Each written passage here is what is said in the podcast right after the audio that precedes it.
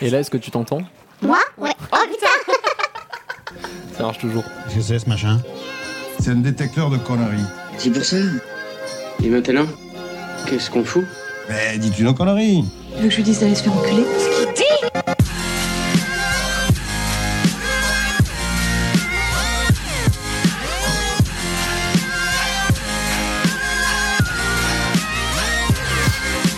Vulgaire Je trouve ça vulgaire Oui, je trouve ça vulgaire.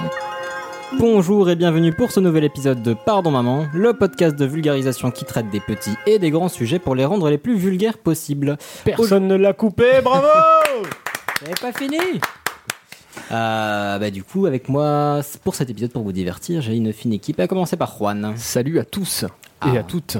Et euh, c'est déjà, ça fait couvrir déjà pas mal de monde. Ouais. Euh, comment ça va Mais très très bien. À part qu'il fait 2 degrés. Euh, Camille, Bonjour ça va Ça va très bien. Euh, Je tenais à te dire que déjà d'habitude tu es très beau. Mais alors aujourd'hui tu es au-delà de la beauté. Ah, tu sais, J'étais toujours adoré pour ta franchise, et Je ta, sais. ta lucidité, ton Bah pragmatisme. oui, je sais. Et, C'est un fait. Euh, Hicham, comment Ah, ça Hala va wallah, hala hala. Je sais pas tout comment. Attends, ok, j'imagine- J'ai dit bonjour, j'ai dit j'imagine bonjour que en ça va saoudien, voilà. Hala Ah. wallah. Ok, et avec nous aujourd'hui, on a deux Mais- invités qui sont Aude. Salut tout le monde Ça va Bah oui, très bien. Merci de nous recevoir. hein. Bah, ça me fait plaisir. Euh, et Alex, Bonsoir. comment vas-tu Bonsoir Alex. Eh ben ça va. euh, Puis vous nous avez préparé des sujets bien bien chouettes tous, donc euh, on a hâte de voir ça. Et euh, d'ailleurs, en parlant de ça, de quoi on va parler Ah, Ah, c'est qui qui commence déjà Pour changer. ah, Je crois, je crois que c'est moi. Et euh, je vous ai concocté en compagnie de Aude. Bonjour.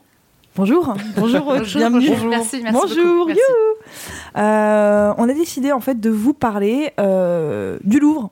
Ouais, c'est notre endroit préféré d'ailleurs. Oui, c'est vrai. Voilà. Bien. Donc euh, on s'est dit, bah tiens, ça peut être sympa, donc on va tâcher de vous parler du Louvre, de son histoire et puis du musée un petit peu actuellement. Voilà. Ok. Tout à fait bien. euh, coucou, coucou, cool. Après, c'est moi qui prends la main. ouais. Je vais vous parler du triangle des Bermudes. Ça c'est chouette, ça c'est chouette. Rien, à... c'est pas chouette. rien, à voir avec... Non, mais- Ah, Si, moi, moi ça Oui, si, m'intéresse, c'est moi je cool. kiffe. ouais. rien à voir avec les shorts de bain, j'imagine. Excellent. Tu sais que j'avais cherché une blague, ça a déjà été fait. Et c'était pas drôle quand ça a été fait déjà. Ah, Ouais, mais au moins, ouais, c'est fait, c'est passé. Euh, après, bah, ce sera Alex. Ouais, avec. euh, bah, on on va rester un petit peu sur du surnaturel avec euh, la Genèse. ok, donc le temps. Ah, ça clash clash mais- Dieu. Ok, très bien. Non, non, non, non. non, mais Laisse-lui au on- moins on un droit de reste- réponse. On, on- on reste poli. Euh, sur, sur la Genèse en 7 jours, est-ce que ce serait possible ou pas Est-ce qu'il y, a un- est-ce qu'il y a une réalité derrière le mythe Ah bah peut-être. Qui Très sait. bien, Après, c'est Johnny. facile de clasher un mec dont les voix sont impénétrables. Je dis ça. euh, Ok, euh, donc celle-là, j'imagine que c'est une première, puis on peut pas la refaire, mais c'est- Ensuite, il a c'est Euh, toi qui va nous ouais, parler ça sera pour malheureusement. moi. Euh, moi, je vais vous parler des, des cinq sens du corps humain, et peut-être même plus d'ailleurs. Mhm. Oh. mystère. Trop fat. Oh, drop, the, drop the info. On est hypé. Euh, et après, on va finir par Hicham, Ichouchou Eh oui. de son surnom, C'est ça, c'est moi Ichouchou. notre chroniqueur animalier. Je vais encore. vous- Ah, putain, c'est quoi ce rire de merde je vais, je vais encore vous parler encore d'animaux dans celui-là, mais euh, je fais la suite de ce que j'ai fait au dernier épisode, Ah. donc les deux dernières saisons des quatre saisons de Vivaldi. Donc, ils sont l'automne et l'hiver, parce Bien que j'ai joué. révisé mes saisons récemment. Bah, il y a, il y a beaucoup Bravo. de quiz, hein, j'attends, j'attends des réponses. hein. Ah, j'attends la réponse. J'accuse. ok, bah écoute, bah lançons ça. Bah, lançons ça. Donc on démarre avec euh, Camille et Aude. Suivez le guide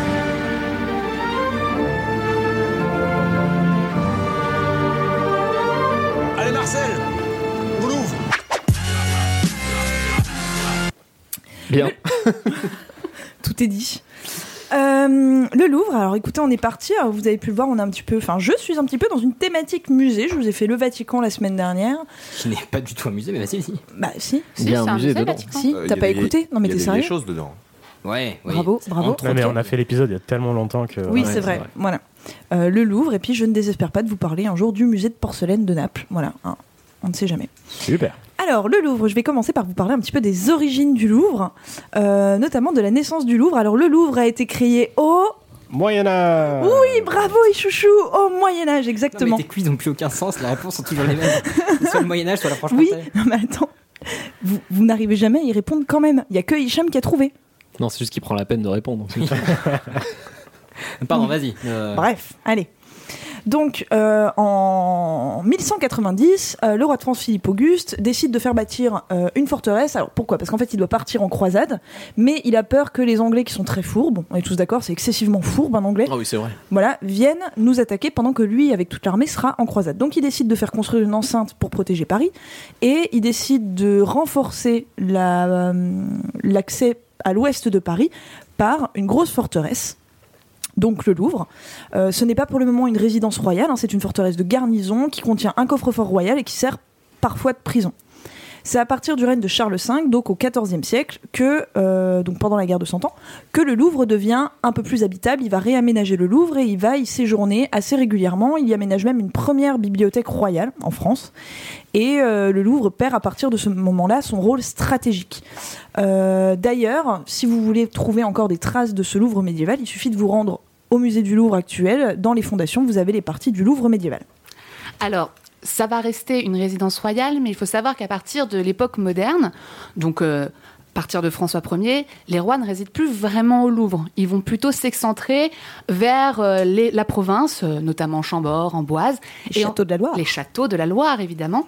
Et donc, euh, c'est François Ier qui, au bout d'un moment, euh, à partir de la, la bataille euh, de Pavie, qui est une défaite en 1525, va euh, voir que le peuple est au bord de la révolte. D'ailleurs, il va se faire euh, emprisonner. François Ier, on va- il va devoir, euh, la famille va devoir payer une immense, euh, un immense tribut pour le délivrer. Il va d'ailleurs mettre ses fils en gage. Oui, c'est vrai que c'est c'est Il une va histoire faire- dégueulasse. Ah, C'est Ouais, dégueulasse. Il va faire emprisonner ses fils à, À sa place.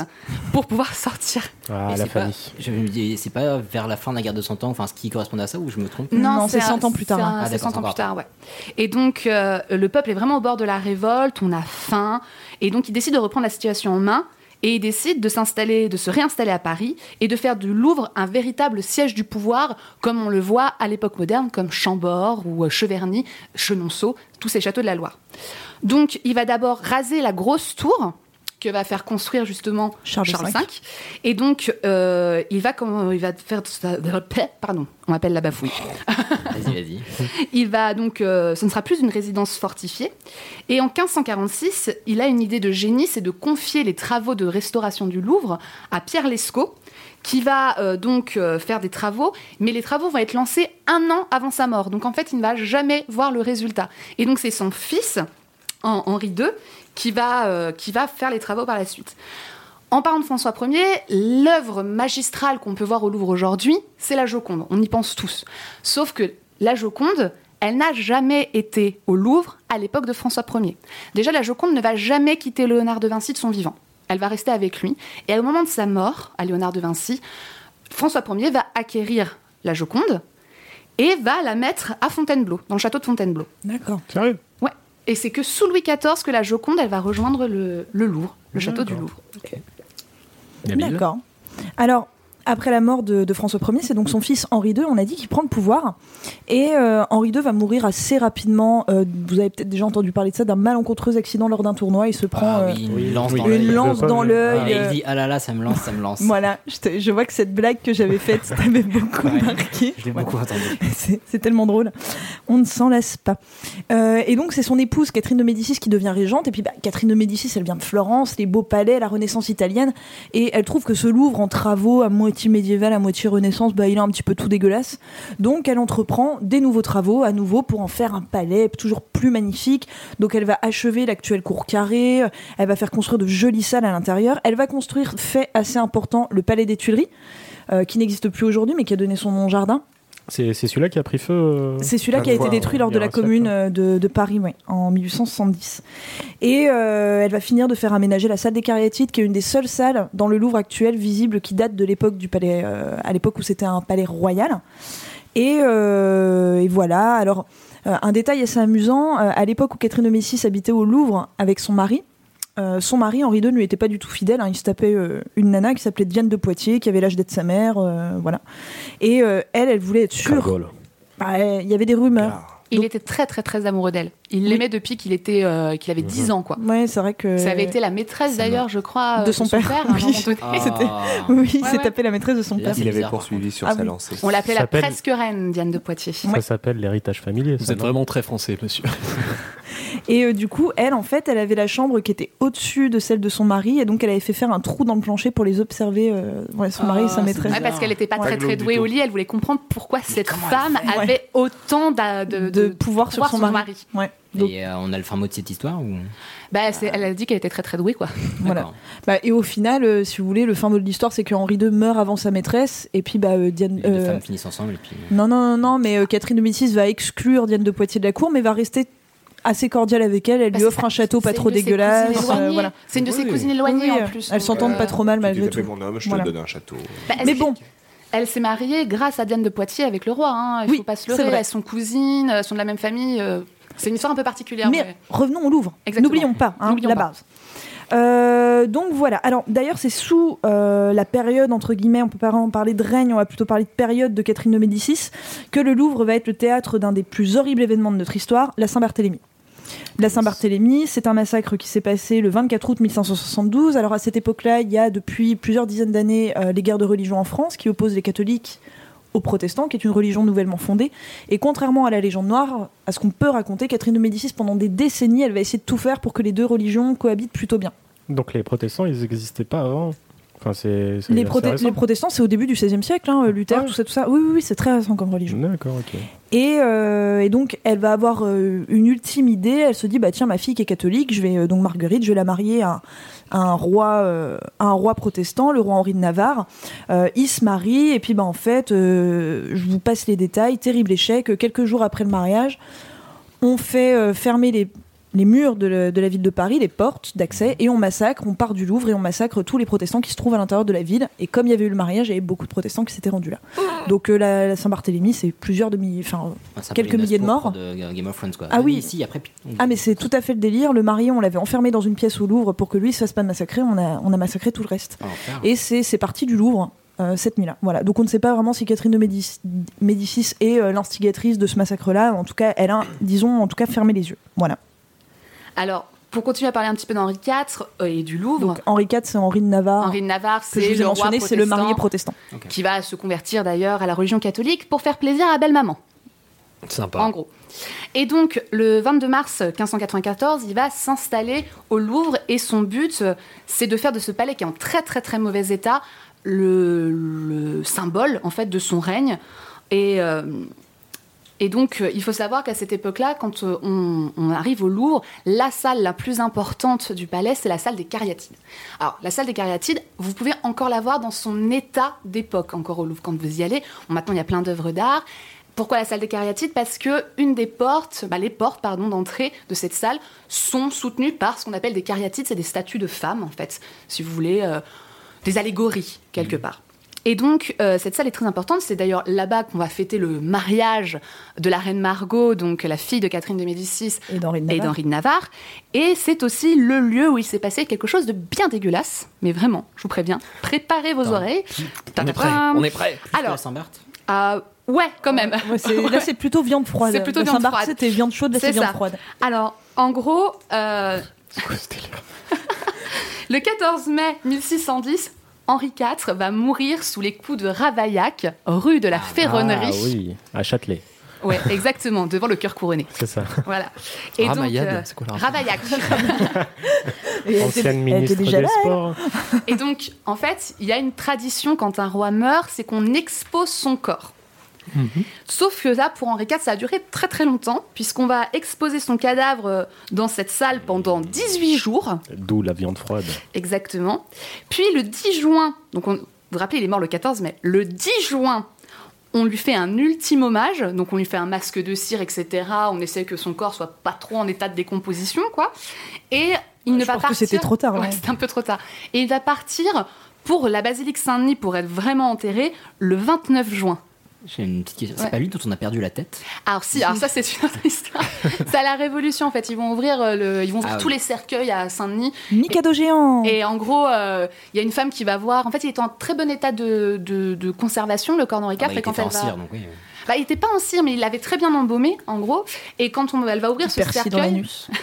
quand on va ouvrir le cercueil, cette femme, cette révolutionnaire, va trouver qu'il était en tellement bon état Mm. qu'elle va se dire Ah c'est le roi, il est encore en vie. Et donc, elle décide de lui foutre des grosses patates dans la tronche. Elle va tellement lui passer à met- travers. Les bons moments de la Révolution. Ah, elle drôle, va lui c'est mettre tellement mal. une patate qu'à un moment donné, la tête va, va tomber, elle va partir avec sous le bras. Ah, c'est déjà des Et on va grosses patates, attendre hein. euh, le 20e siècle avant de la retrouver. Je crois que c'est 1900 1910, c'est ça non, je sais Et plus. encore, on l'a vraiment identifié il y a euh, quoi, peut-être Et cinq ou encore, je six veux dire, ans. la et retrouver, encore, c'est on une n'est chose, pas, on n'est pas totalement, totalement Oui. sûr. Donc, euh, Il y a débat. Il y a débat. Voilà.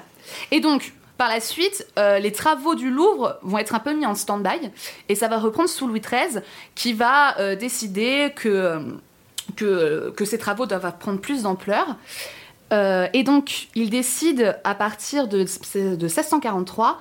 euh, Bah, il, est, il est bien mort en 1643. Ah non, pardon, pardon. Ah non, il désolé. meurt en 1643. Il meurt en Décidément, 1643, exactement. on doit être fin, ça. Et les caisses du royaume sont vides. Elles sont complètement vides, donc le, le lot va être complètement à l'abandon. Par exemple, la grande galerie, vous savez là où vous pouvez voir toutes les grandes œuvres de la Renaissance, de la période classique, cette grande galerie qu'on voit dans, sur toutes les photos, elle fait office de, vite à- de, de grenier pardon, à blé. Ah oui, On donc, y Mm. euh, entreposait le blé. Donc, elle- il ne servait plus grand- à grand chose ce château. Et donc, euh, Louis XIV, a- a- en 1643, il n'a que 5 ans. Il est tout jeune. Et, Ça, et il est couronné roi. Et la classe Normal. Il est couronné roi, donc vous vous imaginez le petit roi qu'on emmène, on le met sur le trône, on fait Hey, tu bouges pas, tu fais pas le con. Tu feras popo plus tard. C'est ça, exactement.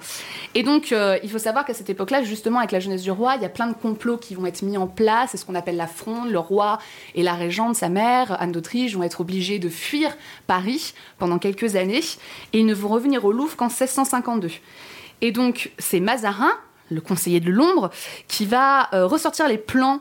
euh, les plans du- de- des travaux qui étaient prévus par Henri IV et par Louis XIII, et il va décider de confier ses travaux à Levaux et à Lebrun, et, euh, et donc les travaux vont reprendre. Il va se passer un grand événement aussi qui est à l'extérieur du Louvre pour le coup, c'est ce qu'on appelle le Grand Carrousel. Alors le Grand Carrousel, en gros, si vous voulez, c'est une sorte de... euh, ça se passe en 1662, c'est une sorte de grand manège avec des chevaux, un spectacle en fait. Et comme Louis XIV, à 5 ans, il n'a pas eu vraiment de vrai couronnement, le carrousel, pour lui, il impose son pouvoir, il montre que c'est lui le roi, et en fait, il en fait un véritable couronnement pour lui.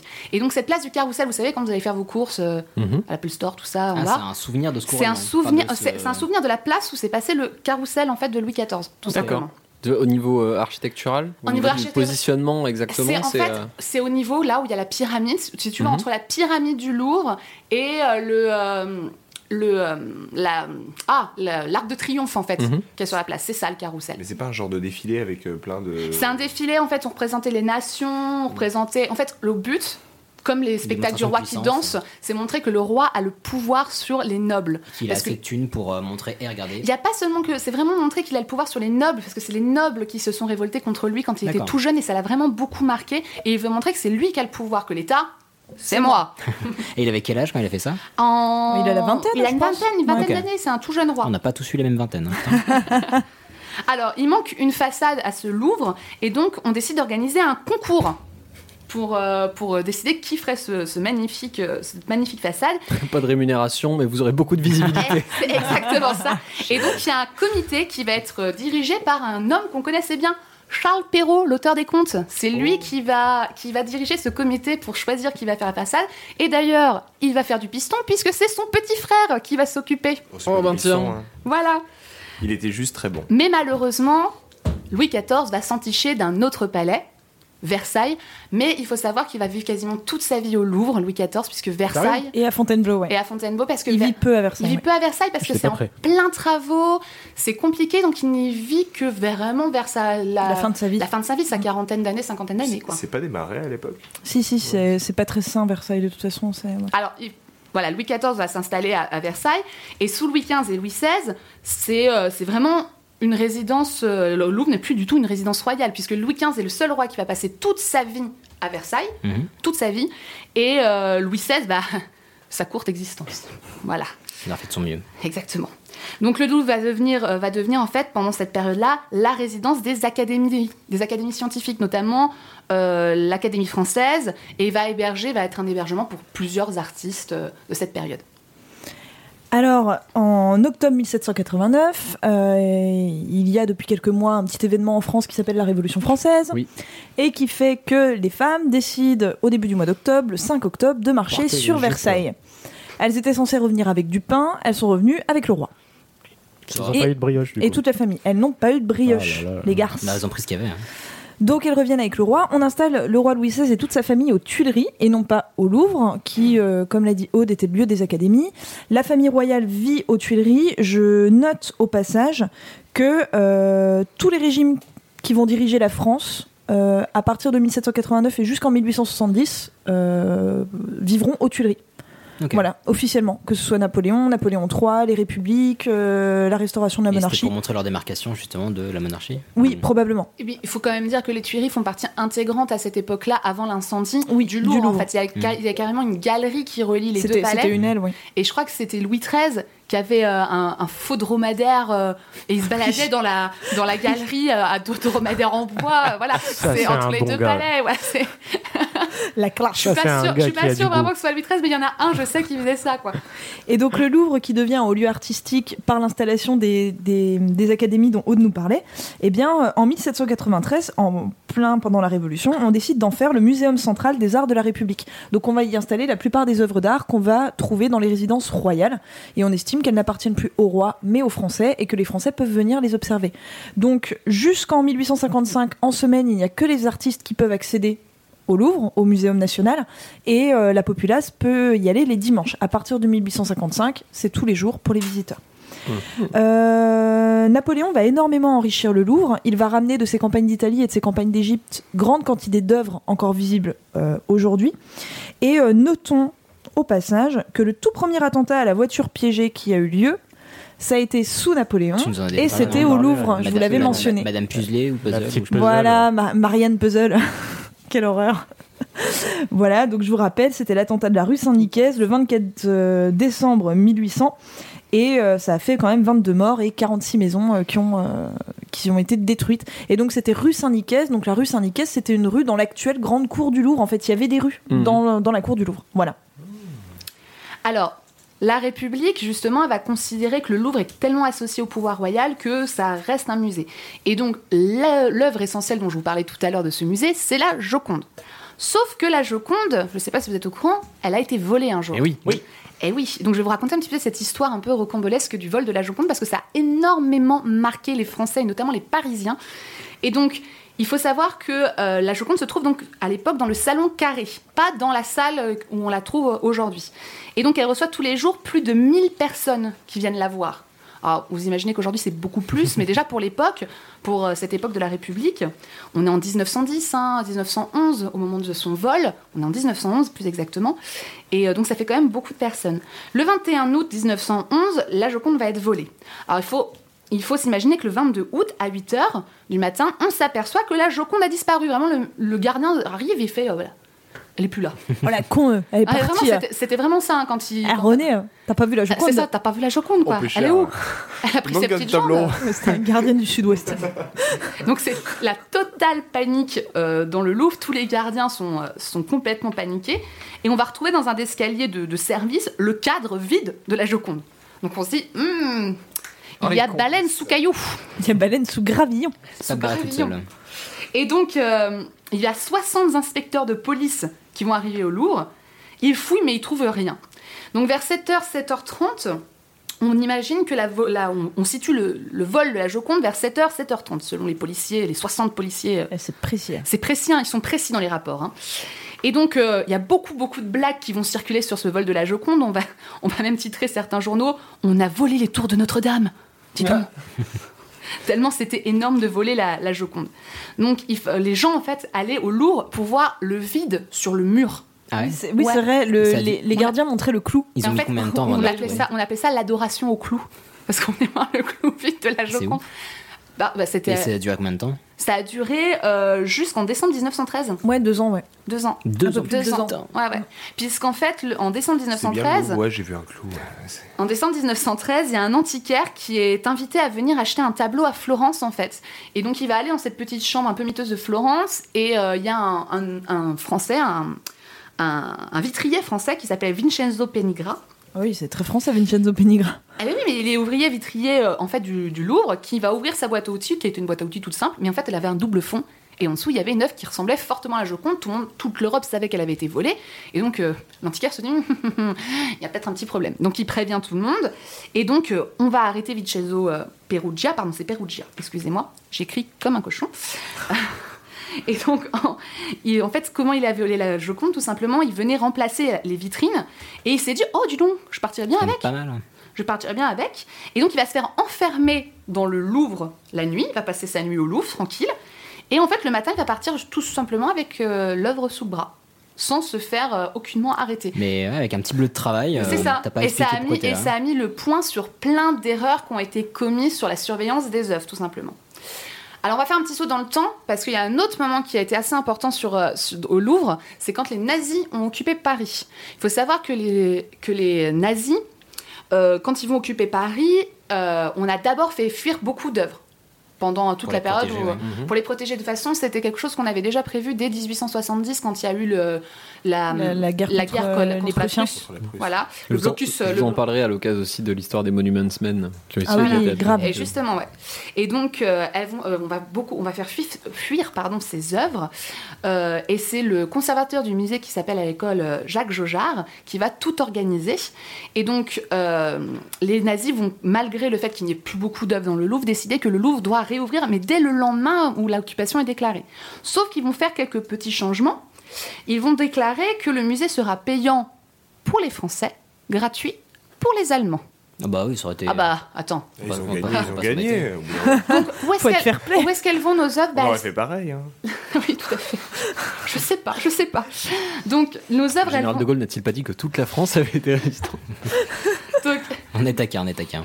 nos œuvres vont partir pour euh, d'abord Chambord, et puis quand les Allemands vont continuer à avancer, elle va partir pour euh, euh, Louvigny, puis pour la zone libre, euh, beaucoup plus au sud. Au Mans. Certaines vont rester à Paris, notamment, euh, notamment une très belle. Joconde Non, pas la Joconde. Elle... Ah, la Joconde, elle est partie. D'ailleurs, Arrête d'interrompre, Camille. Il y a, il y a- Pardon. non, mais il y a un super, il y a un super épisode en fait quand elles vont fuir ces œuvres. Il a fallu avoir un gros accident puisque le radeau de la Méduse a failli brûler.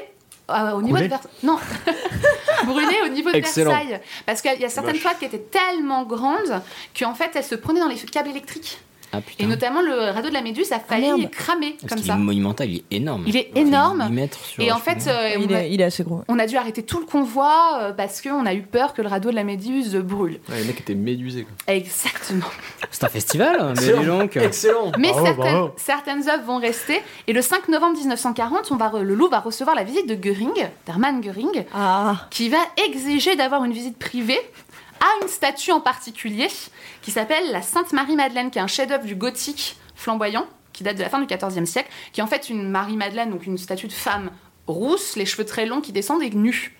Et en fait, cette statue, euh, selon les témoignages de l'époque, on raconte que Göring va s'approcher, la regarder sous toutes les coutures et la toucher de ses mains grasses et sales. Aria, Ah, Et va se dire- méchant Göring Et il va se dire que cette statue est hyper cool, hyper classe, hyper sexy et qu'elle lui plairait vachement bien. Donc il va repartir avec sous le bras.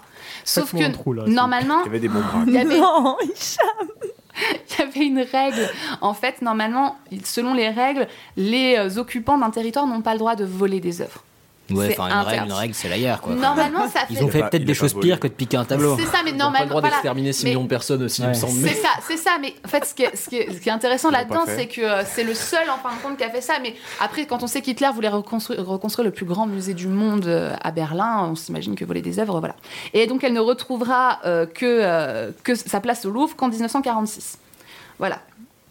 D'accord. Alors, moi, je vais vous parler du coup du Louvre aujourd'hui. Euh, le musée actuellement, c'est un des plus grands musées du monde. Je ne vous dirai pas le plus grand, parce qu'à chaque fois, euh, il y a plein de petits musées, qui- enfin de petits musées, non, de grands musées, qui se revendiquent être les plus grands musées du monde.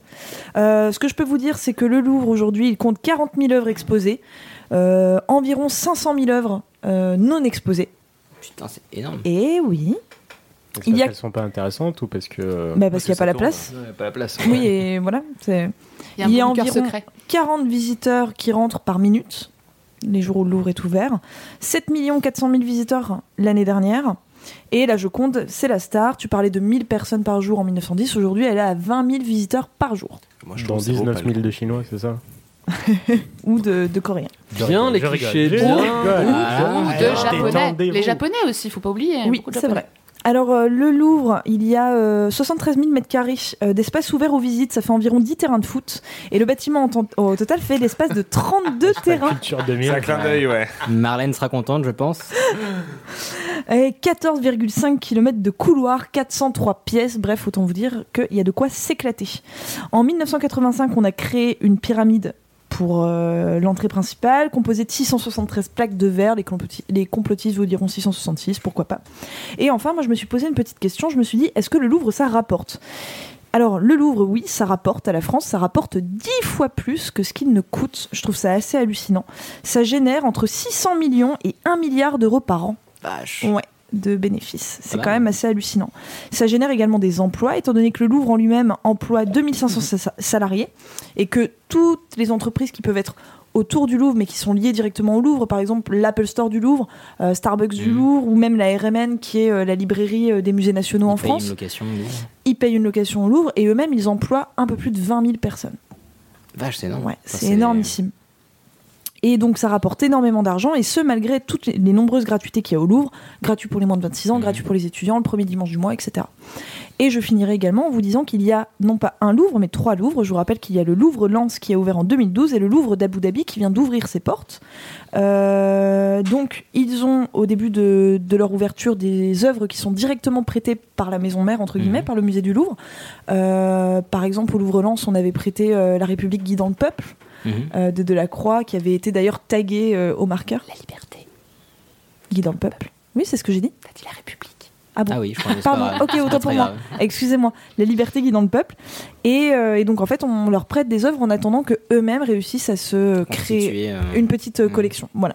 On est sympa quand même. hein. Bah, Exactement. ouais, mais Avec s'il y en 500 a 000 œuvres. qui, qui dorment euh, dans des entrepôts. euh, Exactement. Moi, je voulais vous faire un dernier petit bonus en fait sur le Louvre parce qu'il y a une autre euh, légende qui court au Louvre. C'est le fantôme de Belphégor. Ah Oui. Qui va ressortir un film bientôt. Non, c'est Vidoc. Ah oui, Et, pardon. euh, Ah zut, je suis tombé. Alors, je vais vous en parler vraiment très très rapidement. Alors, il faut, faut s'imaginer que la légende dirait que la nuit tombée, une momie hante les couloirs du Louvre. Alors, qu'est-ce que ça veut dire en fait déjà son nom Belphégor Alors, Belphégor, ça veut dire, en fait, c'est un- c'est une idole, c'est un démon de l'Antiquité. Et en fait, ça veut dire, son nom, mot pour mot, veut dire faire ses ordures devant quelqu'un. Ok. Chier sur le palier. Ouais, en gros, c'est ça. Encore. Et c'est un démon D'accord. qu'on retrouve dans l'Ancien Testament. D'accord. Donc Belphégor, en fait, c'est un héros biblique, en gros, si Mhm. vous voulez, de l'Ancien D'accord. Testament. Paye ton héros. Grave. voilà, c'est vraiment ça. Et donc, euh, c'est un démon de la paresse, des inventions. Et à la Renaissance, il va devenir le roi des enfers. Et donc, euh, on va, il va rester très longtemps. Et c'est en fait une légende qui va rester pendant des années, puisque même euh, D'Alembert et Diderot vont lui accorder un article dans l'encyclopédie, quand même. Donc, euh, il est assez connu, notre, notre Belphégor. Et donc, c'est c'est en 1927 qu'un écrivain breton qui s'appelle Arthur Berned, qui va transposer cette histoire, en fait, euh, au Louvre. Et donc la première ligne du roman, c'est Il y a un fantôme au Louvre. Trois petits points. Voilà, c'était juste pour vous dire, parce que je trouvais ça tellement drôle, ce- cette indication de prénom. Il fait ses ordures de- Là, devant, ça me ferait peur aussi. devant quelqu'un. C'est assez particulier.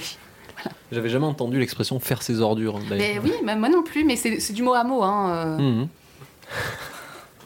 On vient d'avoir un geste Ouais, un de la geste, main euh, Classe. qui était C'était euh, assez- ignoble. Ah, la balance. Tu peux pas faire ça juste parce que c'est de l'audio, hein, tu te rends compte de ça Ah bah, le- L'avantage de l'audio, c'est qu'on ne me voit pas. donc, euh, Bien.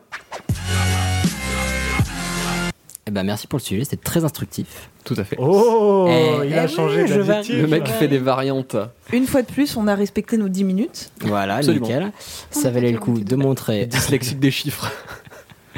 Euh, bah allez, vas-y, sau- sau- sauve-nous. Euh, c'est mal barré pour que je vous sauve, mais allons-y.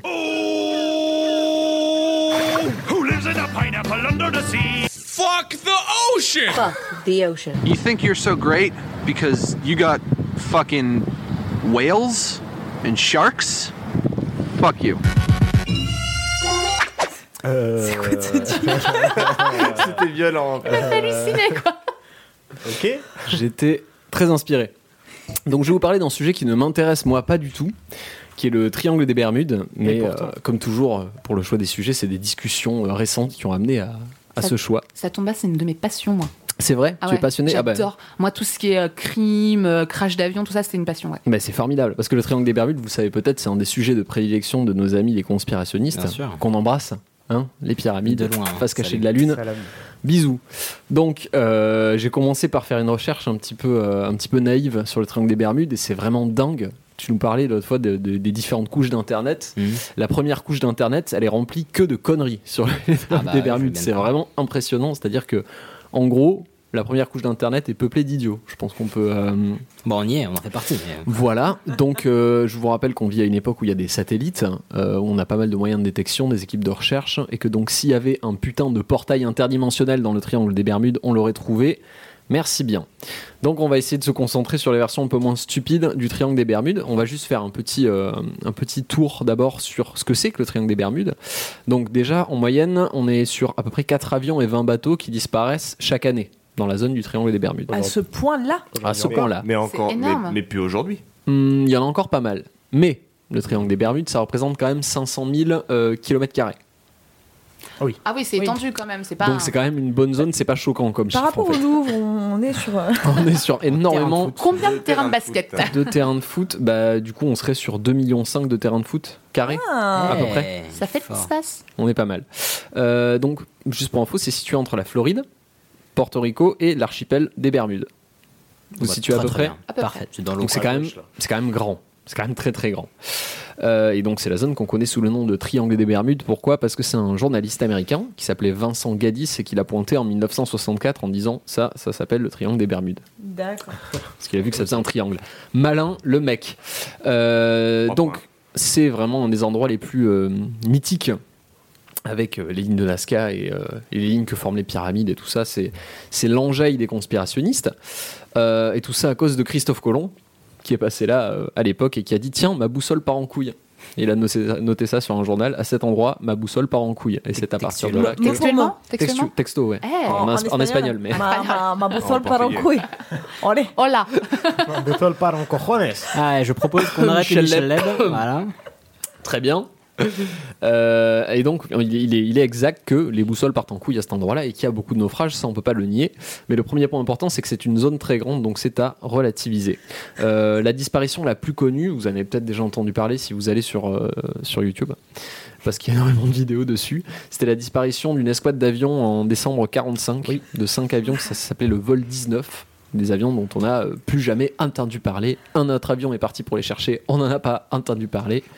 Et voilà, et ça a fait tout un foin, cette affaire. Mais euh, en vrai, quand on regarde le nombre de, de disparitions de, de navires et d'avions dans cette zone-là, c'est vrai que c'est quand même assez impressionnant. Pour quelqu'un de crédule, il peut dire, ok, c'est vraiment euh, impressionnant. Oui, parce que j'allais dire des disparitions de- d'avions, de, bateaux ou quoi, il y en a aussi ailleurs. Et Ah, bien sûr. Par exemple, le Malaysia euh, Airlines, c'est une disparition C'est une pareille. disparition inexpliquée, oui. D'accord. Donc euh, il y en a euh, pas régulièrement, pas tous les 4 matins, mais il y en Il a y toujours. en a pas euh, mal.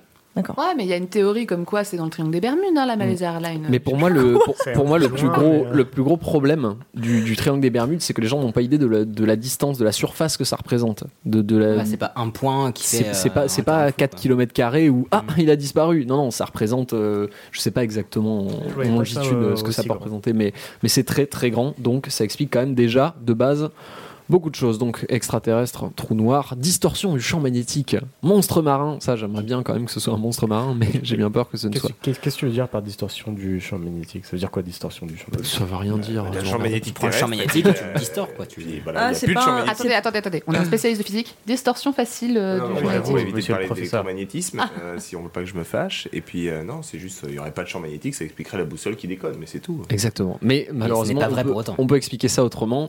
On va y revenir. Euh, donc le truc, c'est que l'archipel, comme je vous l'ai dit, est assez grand. Donc à part vraiment l'archipel des Bermudes, où on a une eau très claire et magnifique, où on voit, euh, il y a 8 mètres de fond et on voit très bien ce qu'on fait, le reste des Bermudes est plus compliqué euh, à explorer. Donc c'est pour ça que le mythe est né.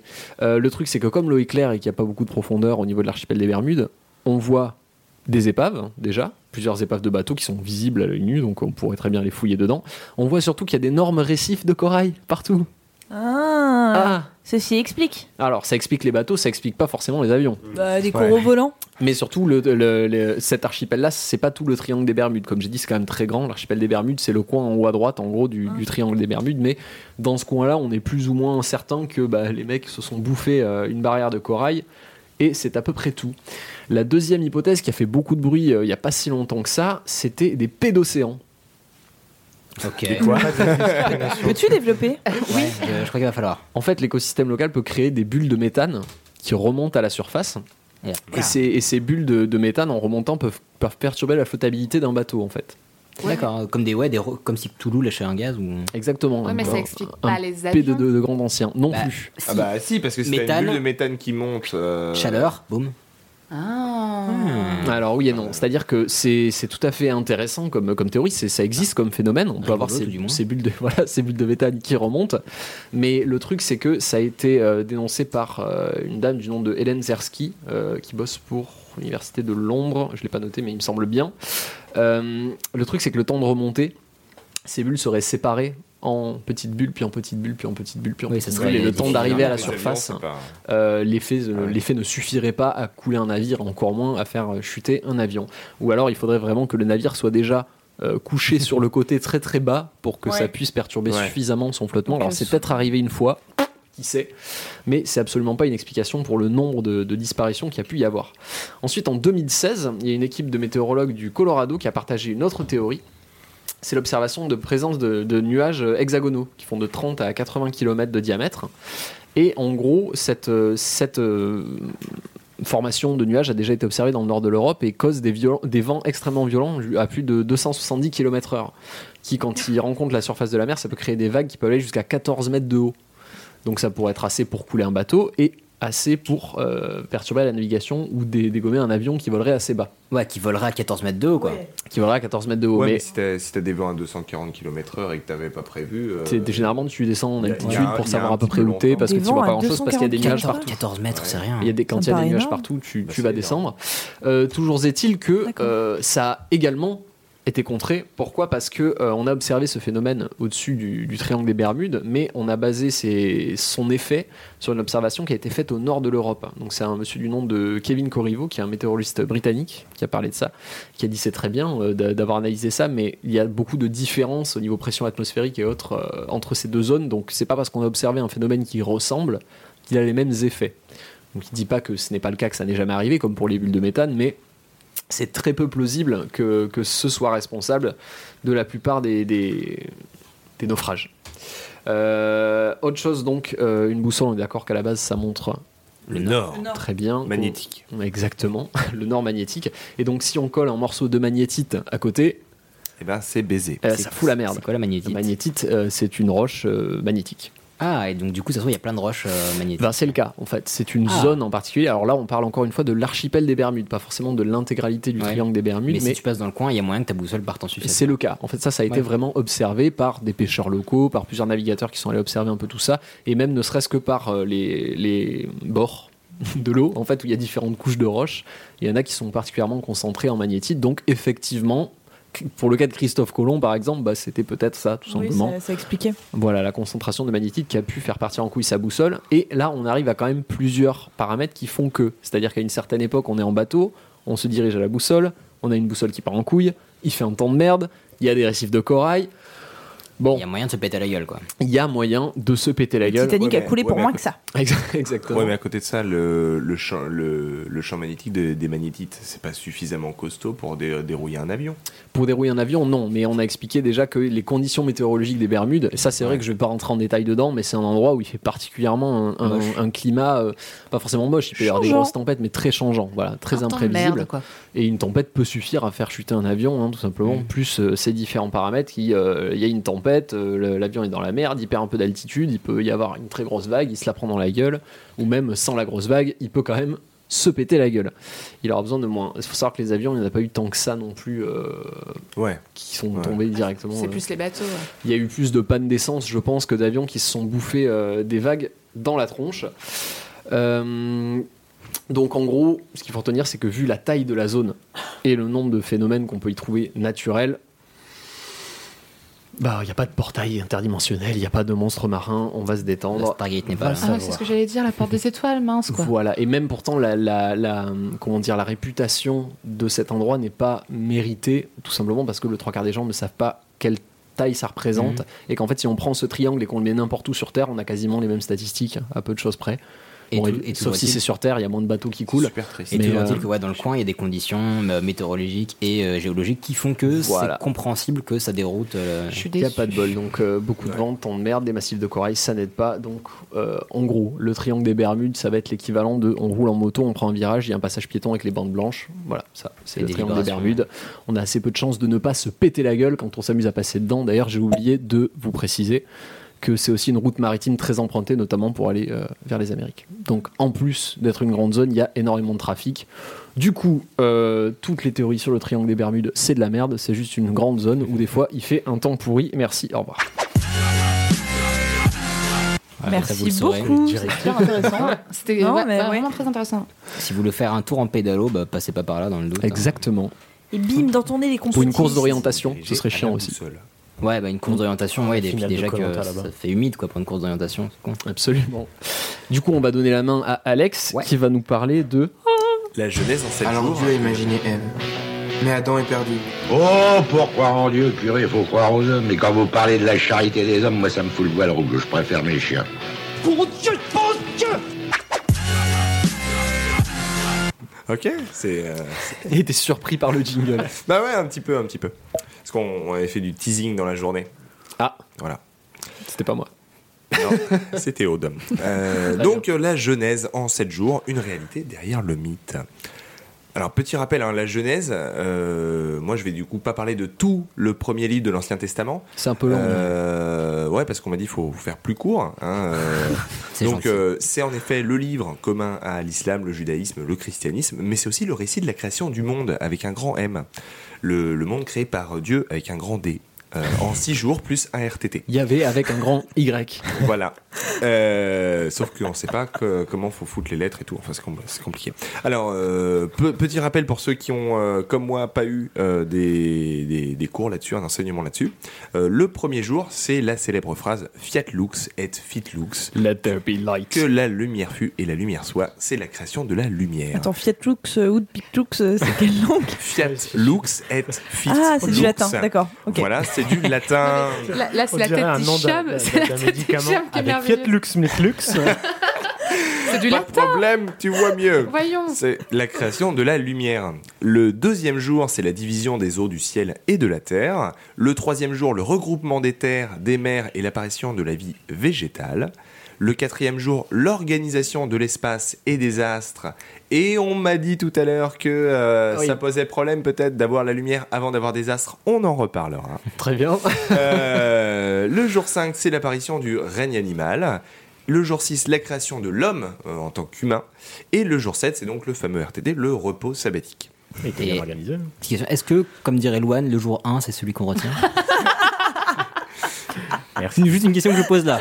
Je, je pense que c'est une, euh, une réflexion éclairée. Je suis même Oh pas- je suis même pas sûr qu'ils connaissent euh, La prochaine, je coupe Mais ton si, mais si, micro. je, je- je vois qui c'est Louane et voilà. Ah, d'accord. Euh, ma- malgré Excuse-moi, mon manque de, de- de culture. Revenons-en à la création du monde, si vous voulez bien. Donc tout Avec un cela grand M. paraît sans doute impossible pour vous, pauvres mortels. Euh, mais si, il y a 2000 ans, vous étiez allé voir un peuple muni d'une mitraillette, d'un briquet et d'un appareil raclette, Il vous aurait dit, vous qu'est-ce que aurait- vous foutez avec ça dans les mains il vous aurait sans doute voué un culte à vous aussi. Il est vrai. Euh, la question posée dans, dans, du coup ce, ce- ce petit papier que je fais, c'est euh, c'est d'essayer donc d'élargir notre pensée pour essayer d'expliquer, si c'est possible, la création depuis la première aube de notre univers jusqu'à l'apparition de l'homme, et tout ça en 7 jours. Pragmatique donc. Voilà. Vraiment, c'est est-ce que est-ce qu'on peut créer le monde en Ah. Est-ce sept jours que est-ce qu'on pourrait le faire Est-ce que euh, physiquement ça serait viable Très bien. Et alors pour ça, d'abord faut se mettre d'accord sur c'est quoi un jour.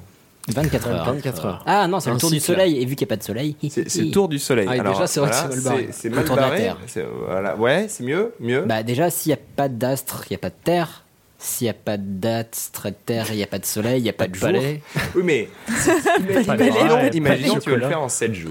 C'est une rotation Ouais, c'est la, c'est la Oui, c'est- rotation. La, C'est la, Terre qui tourne définition. sur elle-même. Déjà, tu vois, Ouais. les choses bêtes, c'est la rotation de quelque chose avec autre chose. Et vu que tu encore rien n'existe pas créé, encore. il n'y a pas deux choses. Tu peux pas faire une rotation à- avec aucune C'est chose. pour ça que tu as besoin de créer de la lumière d'abord pour pouvoir voir quelque chose. Ah. Parce que si t'as pas la Pour lumière, voir tu vois rien. rien. D'accord. Et si tu vois rien, tu peux rien faire.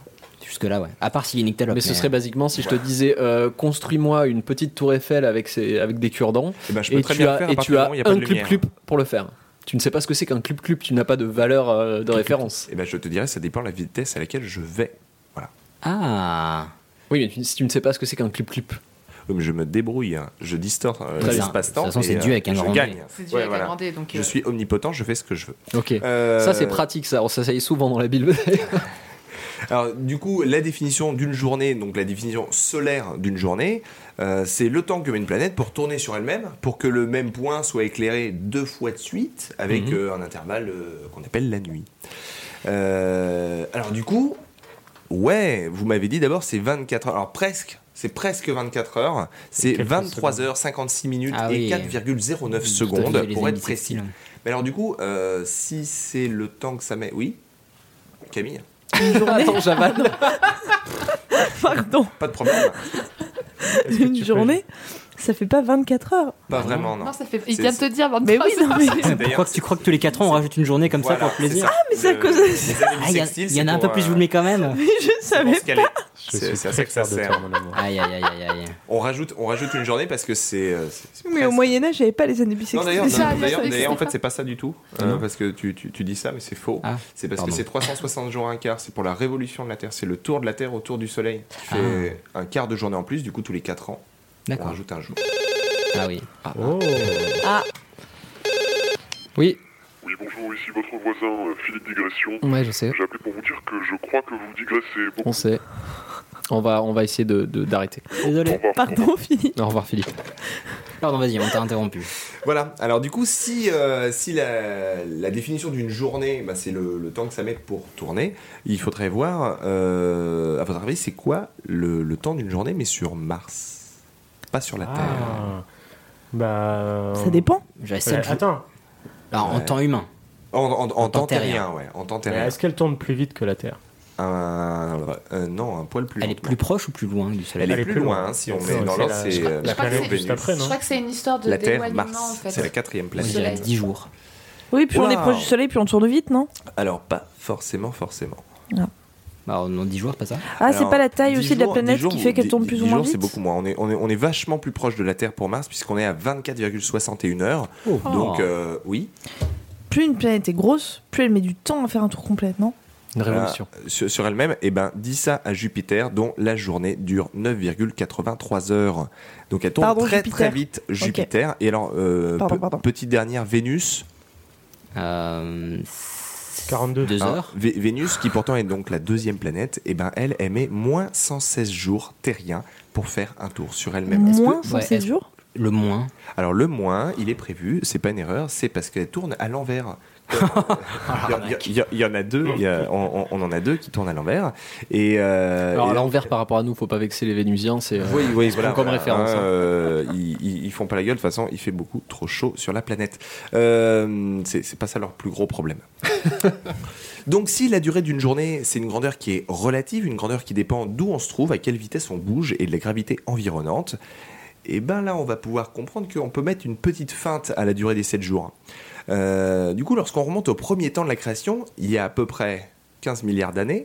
Tout à fait. Enfin, on dit entre 10 et 20 milliards, donc euh, 15, c'est pas mal. Mais ça fait qu'est-ce longtemps, que Camille. c'est On, on est plutôt bon en maths. Euh, environ, l'univers était très différent. Donc, et si- et l'univers, on sait qu'il est en expansion. Cela sous-entend que, au début, l'univers il était très très très très dense. Et, après- du coup, la définition d'une journée, elle était très très différente, mais elle était aussi évolutive. Parce que bah, s'il est en expansion, le- l'univers il va changer. Et si l'univers il va changer, bah, le- la durée d'une journée aussi. Alors, euh, du coup, si on prend un premier jour de 8 milliards d'années terrestres, euh, on a tout le temps entre le Big Bang et la création de la matière. Ah bah oui. C'est grugé. C'est un peu, c'est un peu grugé. Mais, mais si, on, si on regarde les chiffres, C'est pas ça mentir. marche pas mal. Euh, après, tu as un second jour, il fait 4 milliards d'années, et c'est la formation de, de notre galaxie, la Voie lactée, et donc du Soleil. Parce qu'on sait que notre Soleil, il y a à peu près 4, euh, 4 milliards d'années.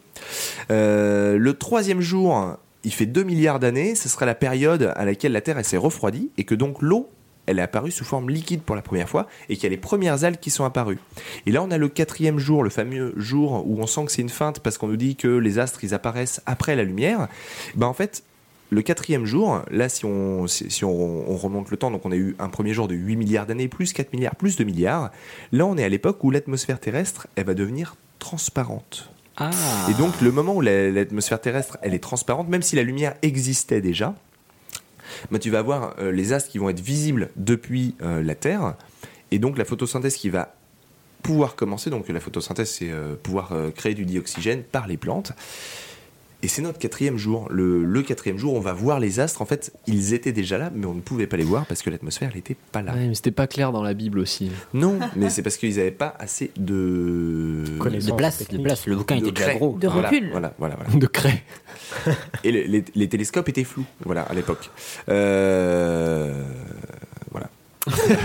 Ah non, mais, non, mais je sens, non, mais je sens que Allez, s'il y a là, des gens, mais- ils me, voient- ils vont me faire Ouais, le télescope, c'est Newton, ça n'a rien à voir. Ouais, ouais. Il est Euh, vrai que ça n'a rien à voir, nous en sommes c'est conscients. loin. Euh, alors, euh, du coup, le cinquième jour, hein, il, il ferait 500 millions d'années. C'est l'époque où les animaux règnent euh, sur, sur la Terre. C'est l'histoire de la vie. Et ça nous amène jusqu'à il y a 250 millions d'années. Époque à laquelle un gros cataclysme va avoir lieu, gros cataclysme qui est, euh, provoque une extinction de masse des espèces, les, les- Massive. les- une- une- oui, une extinction massive du règne animal euh, qui va laisser la place aux mammifères de régner, plus particulièrement à une espèce de dominé, l'homme. Et donc là, on a fait nos six jours et il nous reste le septième pour se reposer. Ça peut à peu près marcher. profiter de la life. Alors techniquement, on peut chercher à utiliser les chiffres pour me justifier ou interpréter beaucoup de choses. Euh, les, thé- les- les théoriciens du complot en, en savent beaucoup. On s'en témoin. Euh, si l'explication peut laisser rêveur, ce n'est pas pour rien que je la tire de l'œuvre romanesque La formule de Dieu de José Rodriguez dos Santos. Sacré José. Euh, qui, euh, qui propose cette idée-là, et c'est assez intéressant. Mais proposer une explication, ce n'est pas prouver scientifiquement. Même si ça colle bien, l'important, ce n'est pas de savoir si c'est vrai, mais si vous êtes prêt à y croire. Et il Oh, a c'est beau. bien raison. Ah.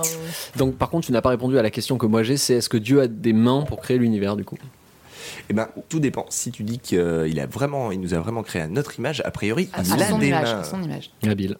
Mais peut-être qu'on avait des tentacules à la base et qu'on les a perdus, on sait pas. Enfin bref, c'est une autre C'est- question. C'est l'évolution, demande à Darwin. Dont la théorie de l'évolution a été euh, contrée il y a quelque temps déjà. Allez Voilà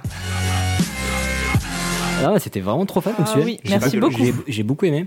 Euh, petite, que- bah, par contre, petite question. Ça, ça a été proposé quand comme théorie Tu dis la théorie de euh, machin dos Santos. Ah, Non, euh, c'est pas la c'est- sienne c'est- non, c'est un- C'est un- alors, euh, c'est- c'est un- c'est un écrivain, c'est un- c'est un- c'est c'est dans un roman qui te, Ah qui te propose une, euh, une vulgarisation de pas mal de théories scientifiques Mhm. euh, appliquées à donc, une intrigue romanesque. Euh, c'est sorti il y a quelques années, il y a je dirais 5-6 ans. D'accord. Euh, et, euh, et quand même, ça pousse loin euh, euh, entre. euh, du- du- d'une part du sacré et de la religion, et d'autre part des théories de physique qui poussent jusqu'à quand même de la physique quantique. euh, Ah, c'est cool. euh, ça pousse. euh, voilà. Bah, c'est super chouette, mais je trouve que c'est ouais, rigolo de voir une petite Et- et du coup, interprétation j'ai- comme ça. hein. Je l'a- je l'avais trouvé vachement intéressante, et donc euh, potentiellement pour un pour un pour une chronique, c'était cool. quoi. Bah, Et Bah, surtout que ça nous a fait rebosser un petit peu notre astrophysique, ce qui apparemment n'était pas Du luxe. luxe, Oui. n'est-ce pas Nous Merci avons fait beaucoup, moult en tout erreurs. cas. C'était très Ilias, intéressant. Ouais, très chouette. Est-ce que c'est pas toi qui va nous abreuver de connaissances Euh, Allez, désormais On va continuer sur l'homme. Ta vision, mon cher Daniel, me paraît. Comment dire Assez navrante. Gérard, j'ai perdu le goût. Moi, j'ai pas besoin de torche. Je suis nyctalope. Où est ton sens de l'humour Alors, pendant qu'on perd Camille pendant le jingle, Non mais le donjon de Nalbuck, les gars Bah J'avais oui, c'est trop oublié bien. l'existence de ce truc On- et on de Jordi vieillit. Allo aussi. Nos jours heureux, C'était Ah. le trop donjon d'Albuck. Dans 10 ans, on saura quand est-ce qu'on a fait l'émission. Euh, alors voilà, du coup, moi, je vais vous parler des sens. Euh, Il y, a- bah, il y a Elodie qui était venue nous parler des, des sens des plantes dans l'épisode Absolument. 7, si je ne dis pas de bêtises. C'était d'ailleurs une formidable intervention. Je trouve qu'elle a fait un travail euh, génial. Admirable, vraiment. hein. Euh, non, mais ouais, c'est vrai que ton sujet était euh, très très cool. Et euh, bah voilà, elle nous a parlé des sens. Bah, d'ailleurs, si je vous pose la question, euh, combien on a de sens Qu'est-ce que vous me Cinq. racontez Ouais, Mais qui sont le, le toucher, Le l'odorat. goût, l'odorat, l'ouïe, la, vue. Et le toucher. Et le toucher. Pas mal, on a 5. mais du coup, pourquoi ça- on a cette réponse immédiate C'est Parce qu'en en fait, bah, on n'a pas que 5 sens. Euh, donc la réponse est immédiate parce que bah, c'est ce qu'on nous a appris à l'école. Le sens commun. Ouais, c'est ça. Voilà. Et euh, ah, je vais peut-être me faire sniper par Alex du coup. Est-ce que le sens de l'humour, ça Pardon. compte Euh, Oh Non. Ah.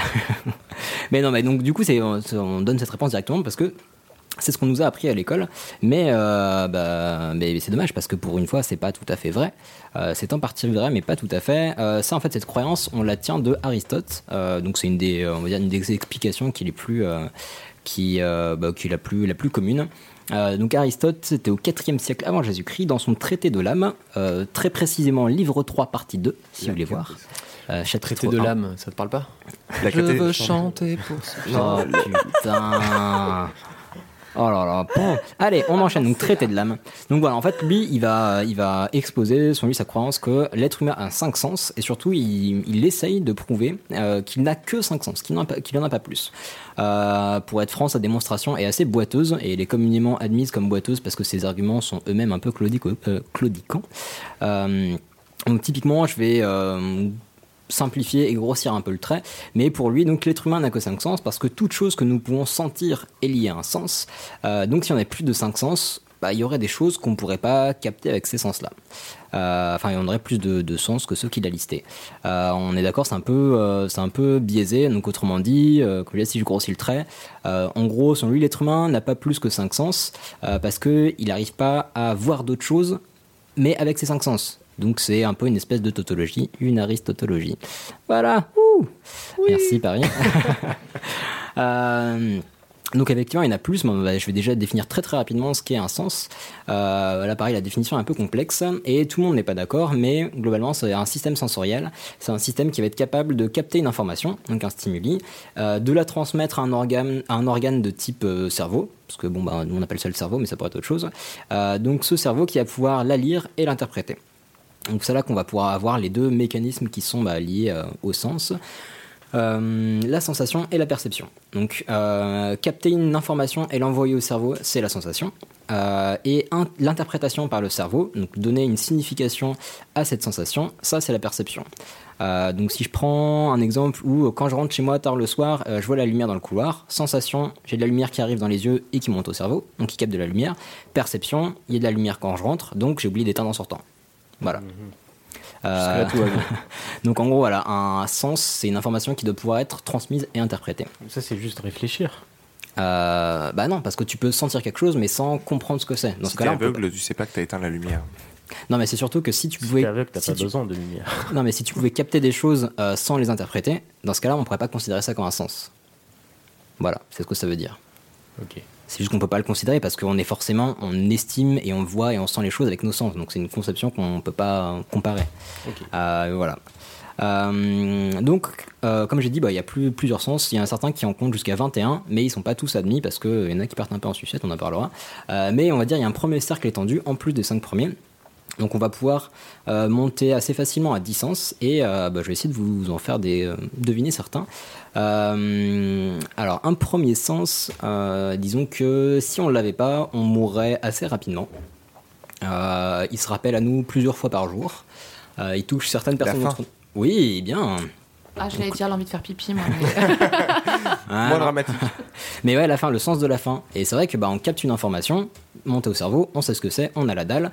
Et si on n'avait pas le sens de la fin, ben en fait, on pourrait, notre corps pourrait manquer de, bah, de choses, de nutriments, de machin et tout, et on crèverait en fait si on n'avait pas le sens de la fin. Et du coup, la, la, enfin, la différence, elle est, elle est sémantique entre sens et sensation. Il y, a une- il y a une différence ou pas Parce que pour moi, j'ai une sensation de faim, une sensation de, de- de froid, mais, mais c'est pas un sens à proprement parler.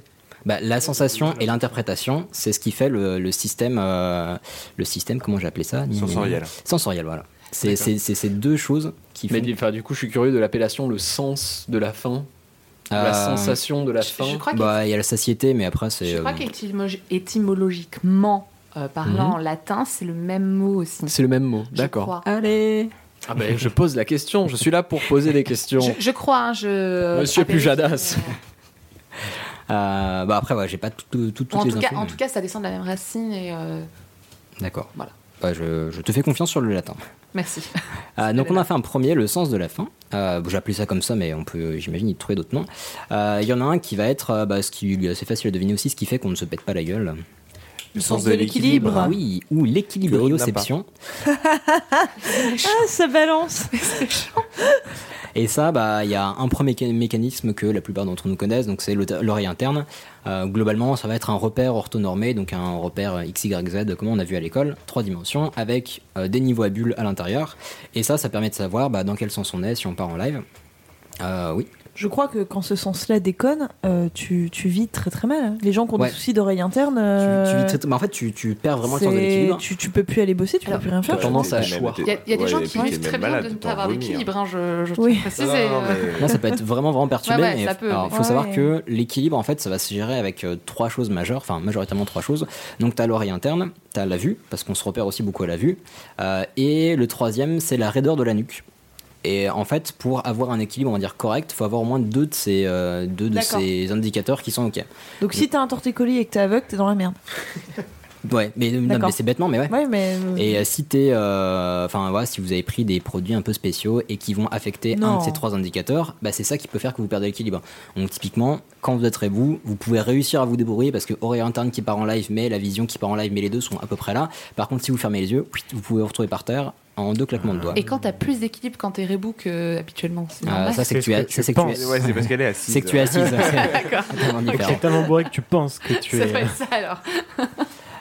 Alors maintenant un troisième, euh, on va faire une petite expérience. Euh, bah tiens, prenons Aude. Euh, Tu vas faire un cul sec de 17, des- ces 17 shots de vodka. Alors, alors tu vas. rappelons que l'abus d'alcool est Alors, dangereux repère pour la bien santé. où est le micro. Parce Ouais. que, euh, ferme les yeux. Mhm. Et est-ce que tu peux toucher ton nez sans toucher le micro, c'est possible. Voilà. Hop. Donc elle l'a fait directement. est-ce que tu peux Euh, Elle l'a toucher- Est-ce que tu peux toucher le bord droit de tes de ta bouche Ah, attends, déjà, faut que je repère la droite. Voilà. Donc directement les yeux fermés, elle a réussi à le faire. Et ça, c'est ce qu'on appelle la proprioception. Eh, C'est- j'ai la, proprioception. Euh, ouais, ou la, je crois que c'est ce qu'on appelle aussi la kinesthésie, mais je me demande si c'est pas avec l'équilibre-réception. Oh non, ça doit être ça. On l'utilise Euh, beaucoup dans le sport, la proprioception, pour euh, se rappeler d'un réflexe musculaire et à force de le pratiquer, il va devenir Grand euh, sportif. automatique. Mhm. Et, euh, et c'est comme ça que, bah, en escalade notamment, tu peux arriver à certaines choses. sans forcément voir tes membres. Et c'est super utile parce que quand tu marches, ben ben, tu regardes jamais tes pieds et c'est utile parce que ceux qui n'ont pas ce sens en fait. euh, bah, comme Ils on se disait, là, cognent on, partout. on peut faire des choses. Là, typiquement, si je ferme les yeux, je peux attraper l'ordinateur à droite, je peux choper quelque chose qui est sous mon siège parce que je sais où sont mes mains. Si je ne l'ai pas, c'est la misère. Donc, notamment ceux qui n'ont pas de proprioception pour marcher, en fait, ils vont juste reproduire un geste mécanique, mais c'est pas, ils vont pas savoir où sont leurs pieds. Donc, c'est vraiment, C'est chaud. ouais, c'est un peu galère dans la vie de tous les jours. Euh, on en parlait tout à l'heure. Un autre sens aussi, euh, bah tiens, tu nous disais tout à l'heure au début de l'épisode, Juan. euh, Bonjour. euh, ouais, et après Ça va Euh, Non, t'as pas dit ça en plus, salaud. Euh, non, un autre sens qui est très utile, euh, qui peut aider à la survie aussi. Euh, Qui, est de, qui est de saison, on va dire. Le sens de l'honneur. Ah, le Rien à froid. voir. Ah, le froid, la Le sensation froid. de La froid. thermoception, ouais. Thermoception. La perception de la température, donc D'accord. Mhm. chaleur, absence de chaleur, euh, donc froid. Euh, très utile. Euh, bah, ça, c'est aussi un sens bah, ultra utile parce que. euh, Typiquement, il y a des personnes qui n'ont pas ce sens également, et ça veut dire que ces personnes peuvent être, mettons, assises sur un radiateur, avoir la peau qui crame, ne pas le sentir, ne sentir, enfin, voilà, ne pas sentir Là, la ça veut dire chaleur. qu'ils ont plus le toucher.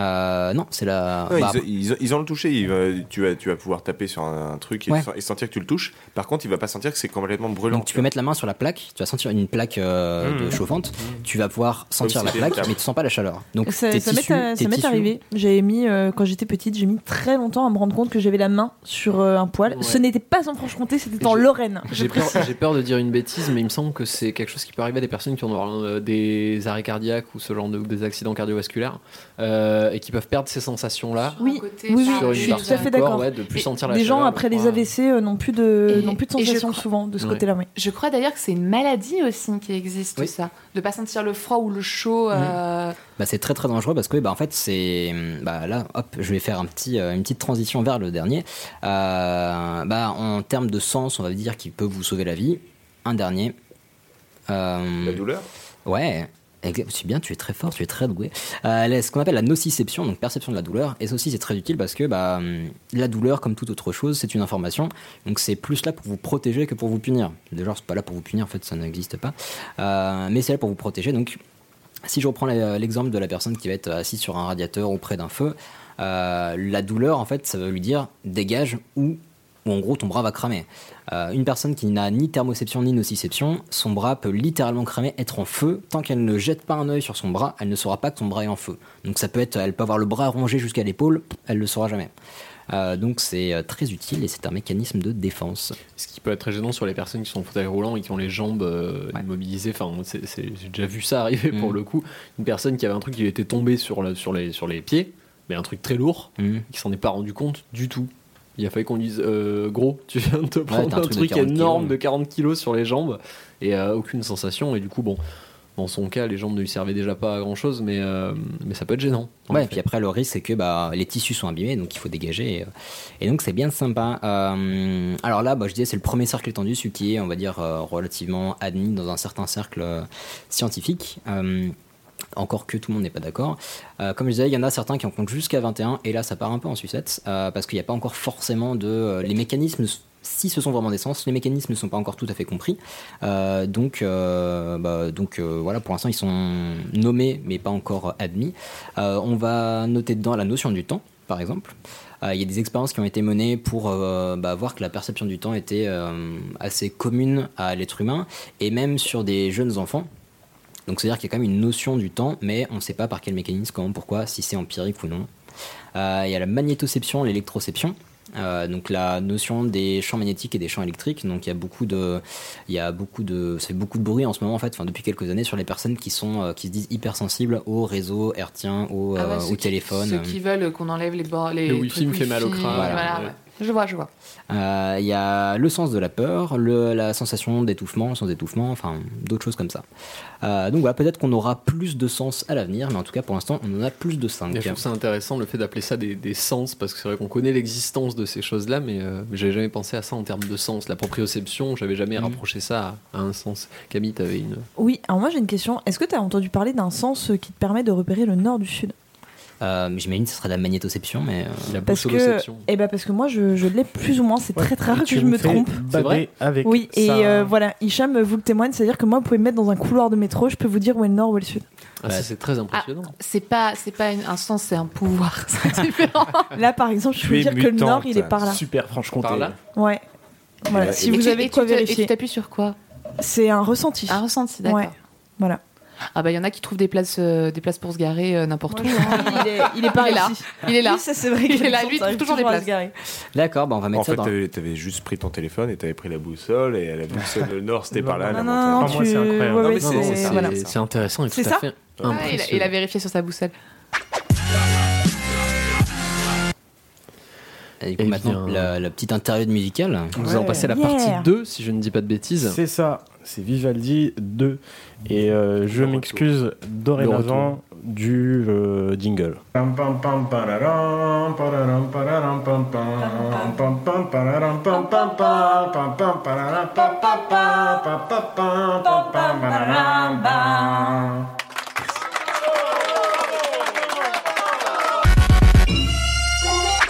Donc, euh, on se fait un petit récapépète euh, pour les, euh, ce que j'avais fait avant Vivaldi, Tout à allez. fait. Alors, 1725, Vivaldi kiffe tellement la live qu'il écrit les quatre saisons.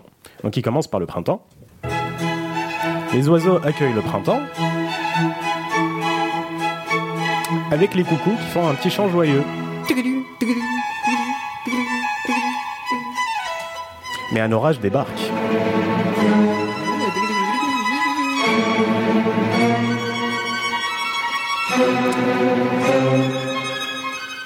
Après la petite siestounette du petit berger, Au calme. Pépère, les bergers dansent.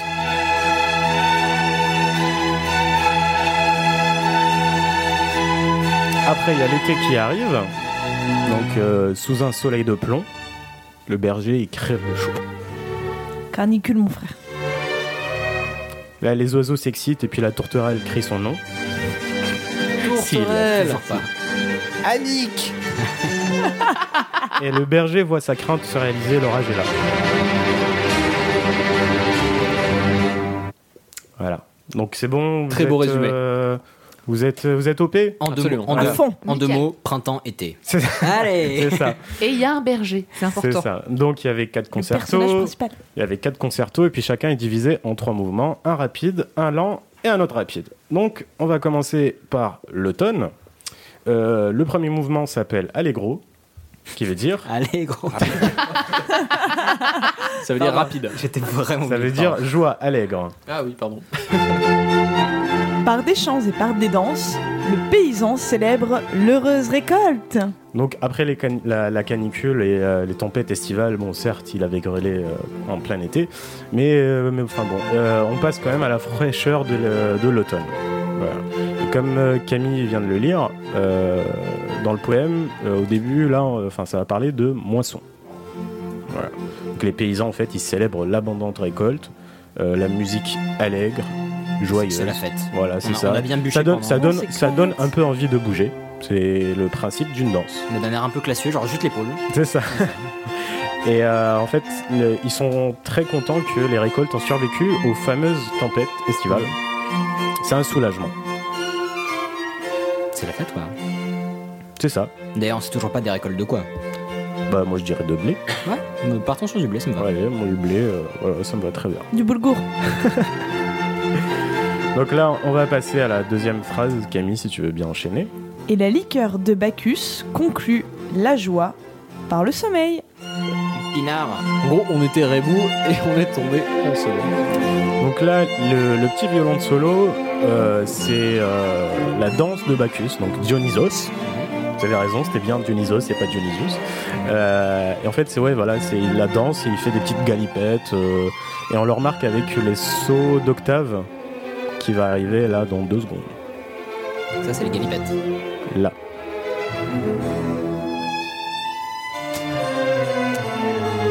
Donc, on est sur une période en fait où euh, il faut bien vous rendre compte que l'automne est très important pour l'Italie au XVIIIe siècle parce que l'Italie est à cette époque-là le plus gros producteur de vin.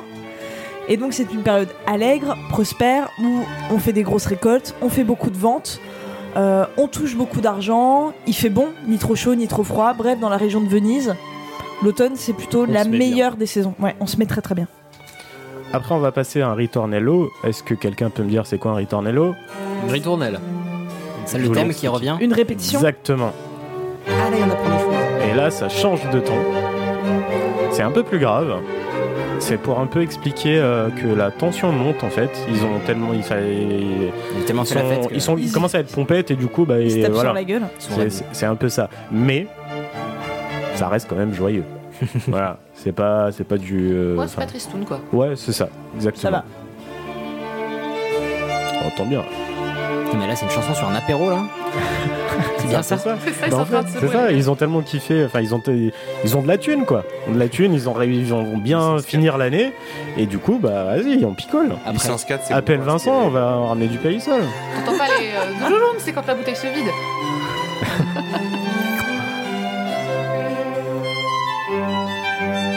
Bah tiens en parlant de vin tu veux te resservir Alexandre, c'est ça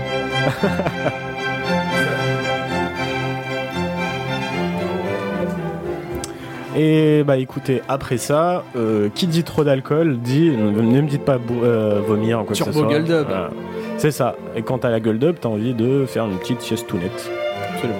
T'as envie de te reposer. Ils font que dormir à chaque fois. Un peu, ouais, c'est un peu ça. Ils boivent, ils dorment. C'est un peu Il ça. manque, il manque le troisième, la troisième chose, hein, pour l'instant. Ils mangent. Du coup là, il va comater. C'est le sommeil.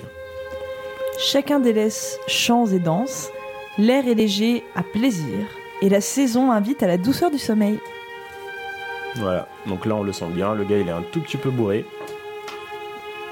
Le paysan, il se pose pour une petite sieste. Putain, moi, c'est pas ça que j'ai dans la tête quand je suis. Non, mais c'est pour, tu vois, T'entends c'est, pas que c'est- ça c'est tourne. plus calme. C'est beaucoup plus calme. Et en fait, euh, tu disais, Aude, qu'il y a beaucoup de siestes, sauf que là, c'est différent de la sieste estivale. euh, parce que euh, en été, rappelle-toi du dernier épisode que tu n'as toujours pas écouté. euh, Parce qu'il n'est pas encore sorti pour sa défense. Euh, en fait, il faisait tellement chaud qu'il pouvait pas bosser. Enfin, c'était vraiment la canicule et il avait la flemme. Alors que là, euh, Détente. tout le boulot est fait en fait. D'accord. Voilà, du coup, bah, il peut, peut faire sa petite sieste. Ah. Bah, C'est bien avec- mérité. Ah, C'est exactement, bien avec mérité. la conscience tranquille. Du coup, bah, le taf le plus dur, il est fait quoi. Mais quand vient l'hiver. On n'est pas encore en hiver, c'est que Oh, le c'est premier l'automne. mouvement. Oh, C'est que le premier mouvement. calme. Mais là, ça va continuer. Je vous le passe parce qu'après, il y a un autre ritornello et puis bah, j'ai pas trouvé quoi dire dessus. J'adore Pour être- cette franchise. Pour être honnête. Euh, mais euh, du coup, Camille, est-ce que tu peux nous refaire la petite euh, phrase La précédente, tu Ouais, veux dire La numéro 3. D'accord, très bien. Chacun délaisse chants et danses, l'air est léger à plaisir et la saison invite à la douceur du sommeil. Voilà, donc euh, c'est c'est un peu la suite. Là, on passe au deuxième mouvement. On est toujours un peu dans la petite douceur. euh, Enfin, le- on sent que la douceur est au rendez-vous là. C'est Il est au c'est coin du beaucoup feu, plus tout- calme. Et comme je vous ai dit, le principe du deuxième mouvement, c'est toujours plus plus calme que le premier, et celui qui suit. Alors Ah, moi, ce deuxième mouvement, il m'a toujours perturbé. Pourquoi Parce qu'il a, il a une sonorité un peu de deuil. Oui, je hein. trouve. une certaine gravité, j'allais dire. Il y a, Tu je trouves trouve beaucoup Ouais. plus Ah grave. moi. En même temps, il s'engueule avec Michel Et, hier. et autant, et autant je suis d'accord avec l'analyse euh, qui est fournie euh, depuis le début, mais ce mouvement-là a toujours été euh, très perturbant. Ouais, plus triste. Bah écoute, c'est ta façon de voir les choses. Moi, je les vois pas comme je ça. l'assume. Ah, pour moi, c'est douceur, tranquille, euh, la petite euh, brise du vent. Tout va bien, quoi. Et euh... C'est pas joasse non plus, quand même. hein. non, bah, bien sûr, bien sûr, mais c'est pas, c'est pas le but. Après, c'est l'automne, hein, il fait froid. C'est ça, enfin, c'est- il fait frisquer. Euh, mais pendant que le, le petit, la petite douceur continue, je vais vous parler d'un peu de Vivaldi, euh, comme j'ai fait la dernière fois. Euh, en fait, il a eu juste un quart d'heure de gloire quand il a composé euh, les, les quatre saisons. déjà C'est-à-dire très que- court. C'est c'est ça, c'est qu'ils ont kiffé, mais il a très vite été oublié. Donc là, Un on peu est au comme 18e Chaka Ponk, siècle. tu vois. Donc on est en 1725, je vous Oui, le il est rappelle. Et il a été revenu à la mode que en 1950. Waouh. Donc deux D'accord. siècles après. Et qu'est-ce qui l'a fait revenir à la mode C'était un professeur, si je me rappelle bien, c'est un professeur qui avait euh, repris justement les quatre saisons. Et, euh, et puis bah, ça, les gens ils sont, euh, ils C'est sont pas assez. devenus euh, curieux et puis bah, ils ont kiffé quoi. D'accord. Ouais, la plus grosse gloire de Vivaldi était post-mortem, malheureusement, comme la plupart Ouais, des grands génies. c'est ça. Oui, c'est vrai. Mais quand même deux siècles, c'est quand même hardcore quoi. C'est Euh, C'est vrai que c'est pas mal. Ouais. Donc une fois que la petite douceur se termine, euh, on passe au troisième euh, thème qui s'appelle, enfin au troisième mouvement, excusez-moi, qui Allegro. s'appelle bien joué Allegro, et ça commence par le thème. Les chasseurs partent pour la chasse aux premières lueurs de l'aube, avec les corps, les fusils et les chiens. Donc ça c'est la chasse. La chasse à l'époque c'était un sport national et qui fait ça, c'était vraiment un sport à la mode. Ça permet de se nourrir surtout. C'est ça. Et Camille, tu as parlé de corps. Vous savez c'est quoi les corps Oui, les trompettes. C'est ça, c'est les trompettes. Les trompettes, c'est un instrument avant, en fait, euh, qui est souvent une corne ou une défense euh, de- d'éléphant. Et on l'utilise souvent, souvent à la- pour euh, la guerre, pour signaler qu'il y, a- qu'il y a une attaque ou, euh, ou autre chose. J'ai mis un doute sur la provenance de l'animal, je suis pas sûr que ce soit Ah des bah, éléphants écoute, en Pour Italie. moi, j'ai vu. sûr aussi, oui. Allez, On enchaîne. animal, les gens. La bête, Oui, oui, la, la numéro bête fuit. Ah non, pardon. Oui, c'est ça.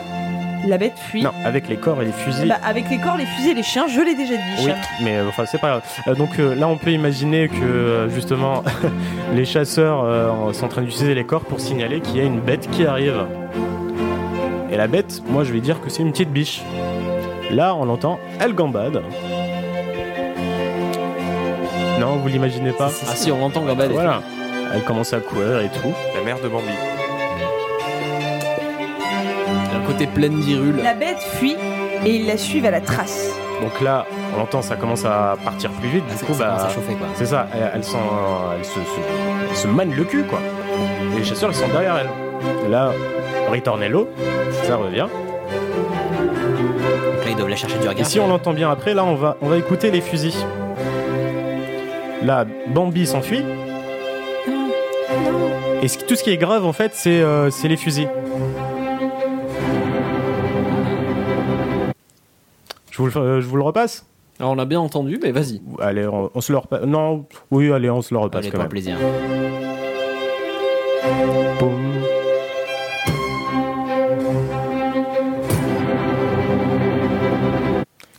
Et petite anecdote, euh, enfin, vous savez, le- tout ce- au moment où ça fait. euh, toulouloulouloulou, Ce euh, n'était pas une mitrailleuse qui n'existait pas. Exactement, bien joué. Et du coup, euh, moi, j'ai. Enfin, Spinoza. Spinoza Spinozzi. Si. Spinozzi, Spinoza, c'est un. c'est- Jean-Christophe Spinozzi. Jean-Christophe Spinozzi a fait un- une remarque qui était très très drôle. Il voyait ça comme euh, la queue des chiens.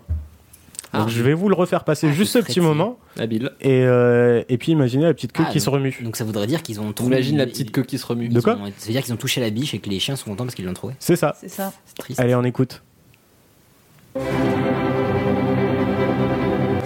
Ah, puis avec, le- avec les petites percus, on dirait que c'est le petit, leur petit souffle haletant après une course. euh, C'est, euh, oui, Ah ouais. peut-être. Ils sont oui. contents, On voit bien la petite queue qui remue pendant qu'il touche la biche. hein. J'ai pas osé. T'as bien fait ça. c'est pour moi, Bon, c'est cadeau. bon, bon, allez, on repasse vite fait la, la- la petite fuite.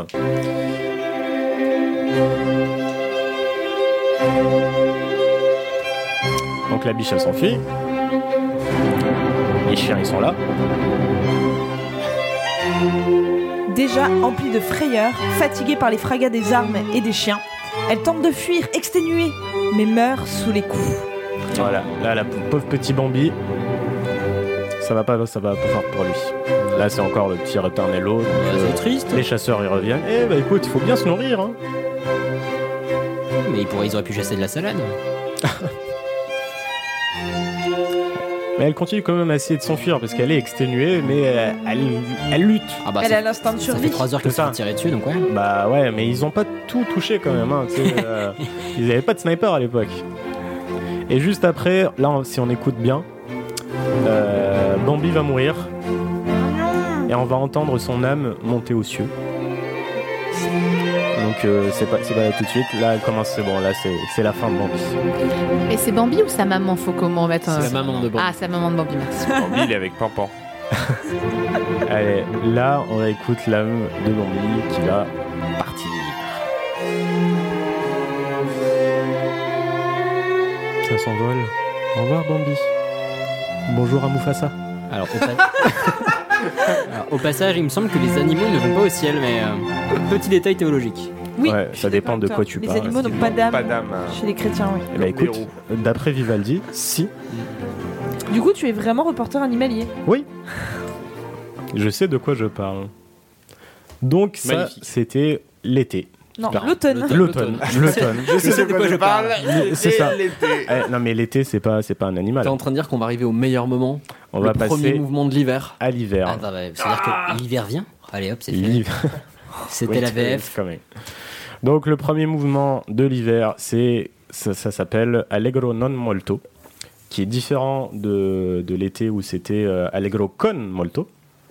J'ai une petite question. Quand tu Dis-moi. dis euh, le nom du mouvement s'appelle Allegro machin et tout, c'est vraiment le nom du mouvement ou c'est les indications de jeu Les Les indications de jeu, de rythme et tout, ou c'est vraiment le nom qui est Ça- donné C'est un peu des deux. Enfin, c'est surtout le deuxième. mais- Ok, sans- sans vouloir Mais non, critiquer, c'est- c'est- c'est- euh, c'est- C'est des, des indications de jeu euh, techniquement, mais, Mais c'est vrai qu'on- aussi, quand ça on en donne le parle- mouvement, quoi. Voilà. Quand on en parle, on, on dit On c'est le le sent. Allegro con molto de machin. On dit aussi le premier mouvement finalement. En gros, ça veut dire vite, mais pas trop non plus. C'est bien, c'est précis. Vite, mais faut pas déconner. C'est du créole. Vite, mais pas trop. Donc Camille, si tu peux commencer. Ah non, Non, ça c'est non, non. l'âme. Ce n'est pas l'hiver. Allez, Trembler violemment dans la neige étincelante. les premières notes qu'on entend là, c'est les flocons de neige qui commencent à tomber. Et puis les dents qui claquent. Donc c'est un tempo rapide, mais euh, différent des autres. C'est-à-dire que celui-là, il n'est pas du tout euh, joyeux quoi. Là, on sent un peu, un peu le stress. un peu le Hitchcock. C'est le côté mineur. C'est exactement ce que- à ce à quoi je pensais. Et, Hitchcock. et juste après, là, euh, il y aura un petit euh, solo de violon qui va représenter le vent glacial.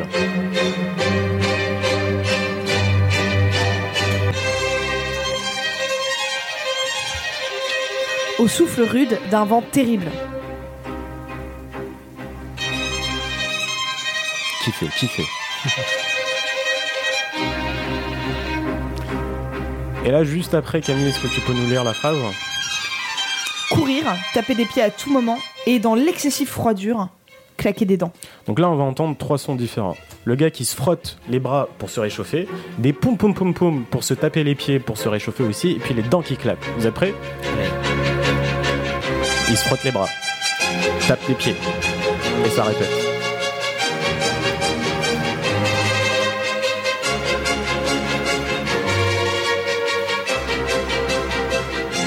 Et puis là, il a les dents qui claquent tellement il fait froid, il caille sa mère. Il fait un- que, comme dirait Elias, il fait un froid de pute. Je te remercie pour cette paraphrase. Mais ça, je trouve ça très beau parce que ce passage est magnifique, c'est vraiment très très Il est beau. super beau. Par contre, il est aussi épique que la chasse de la biche. Alors que mec, il a juste froid. mais c'est beau, hein, mais tu te dis, bah ouais. Moi, je préfère quand même celui-là. Ouais, Pour mais rappel, on attends. parlait de Bernard Herrmann hein, quand on parlait d'Hitchcock tout à l'heure et du début de la composition. Tout à fait. Bon, allez, on va passer à la suite, donc euh, au dernier mouvement, au second mouvement. Oh là, je suis fatigué, je suis fatigué, je suis fatigué. Tu as le droit. Le second mouvement, c'est l'argot, euh, et ça va être un mouvement lent et grave. qui- Passer auprès du feu des jours, calme et content, alors que la pluie dehors verse à torrent. Donc c'est une ambiance un peu cosy au coin du feu. Donc là en fait le, le paysan ou le, le gars il est rentré chez lui, il se pose au coin du feu pour se réchauffer. C'est beaucoup moins grave que ce qu'on a entendu avant. Ah ouais. Ouais. Et euh, ça parle, enfin voilà, Du l'homme coup, il est, il est vraiment content c'est- d'être c'est un chez lui, quoi. chocolat chaud. Bah, l'homme ou la femme. C'est ce que j'avais demandé. Est-ce qu'il a Aussi. fait un chocolat chaud Peut-être. Nesquik. Peut-être. Est-ce qu'il a mis son plaid Et si on écoute bien, Son pilou pilou. si on écoute bien, les, euh, alors je vais mettre pause parce que euh, comme ça vous vous concentrez un tout petit peu plus. Pardon. Pardon. Euh, euh, Vivaldi va utiliser un- une chose qu'on appelle le piscato.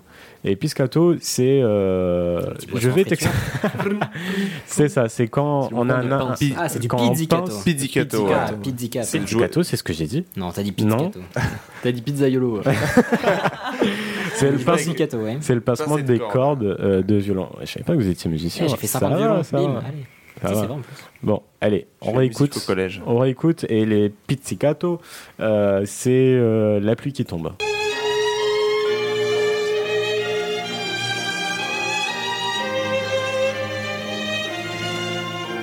Donc c'est comme j'ai dit tout à l'heure, c'est joyeux, hein, c'est différent du premier parce que bah il est au chaud quoi. Ouais, et tout à l'heure il caillait sa race. Il vient de sortir un bon bouquin et puis. euh, C'est ça. Il voit euh, bah, ses enfants gambader sur le tapis. Il se dit Ah, qu'est-ce que je suis heureux avec Géraldine et les deux gosses. Il écoute Pardon Maman. Et du coup bah là on va passer au dernier mouvement. Déjà. Eh oui, qui s'appelle Allegro. Euh, donc euh, Camille, si tu peux commencer à lire, s'il te plaît. Allègre, Camille. Marcher sur la glace, à pas lents, de peur de tomber, contourner. Marcher bravement, tomber à terre, se relever sur la glace et courir vite avant que la glace ne se rompe, se disloque. Thug Life. Donc là, il est ressorti. Et puis il fait froid. Et il a peur. C'est pas facile de marcher sur, euh, sur du verglas. Il glisse. Il, il choix. Et il se, se ramasse. Voilà, là on le sent un peu, là il a glissé. T'en dirais un Tom et Jerry, quoi. C'est un peu ça, c'est un peu ça. Il y a le côté fantasia. Sentir passer, à travers la porte, Sirocco et Boré, et tous les vents en guerre. Je sais pas si vous vous rappelez, je vous avais parlé de Boré pendant l'été. Oui. Ouais. Qui venait accompagner le Zéphyr. C'est ça, donc on va le réécouter juste pour euh, qu'on sache de quoi on parle.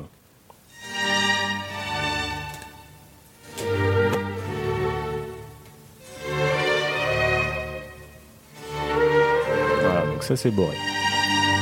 Et en fait, on va réécouter la suite de l'hiver et on va réaliser que ça ressemble énormément. Mais c'est pas pareil parce que c'est il fait Les c'est pas notes le même sont ordre. inversées. Les notes sont inversées. Vous êtes prêts Allez.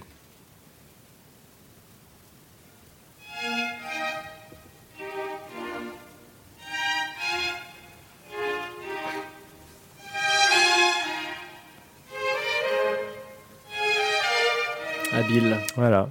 Il est fort quand même ce petit Vivaldi. Hein. Je l'ai dit tout à l'heure, mais enfin, à Sacré l'épisode Antoine. d'avant, mais. euh, Le Mec, le mec, il était à la bourse sur sa commande. Il s'est dit Putain, vas-y, je prends le truc, je l'inverse. Il est roule. Et puis surtout, euh, Vivaldi finit par Ainsi est l'hiver, mais tel qu'il est, il apporte ses jours. Moi, je trouve ça beau. C'est beau. Ah oui, c'est Je trouve ça. Et donc, il s'est ramassé à la gueule, mais il est pas mort.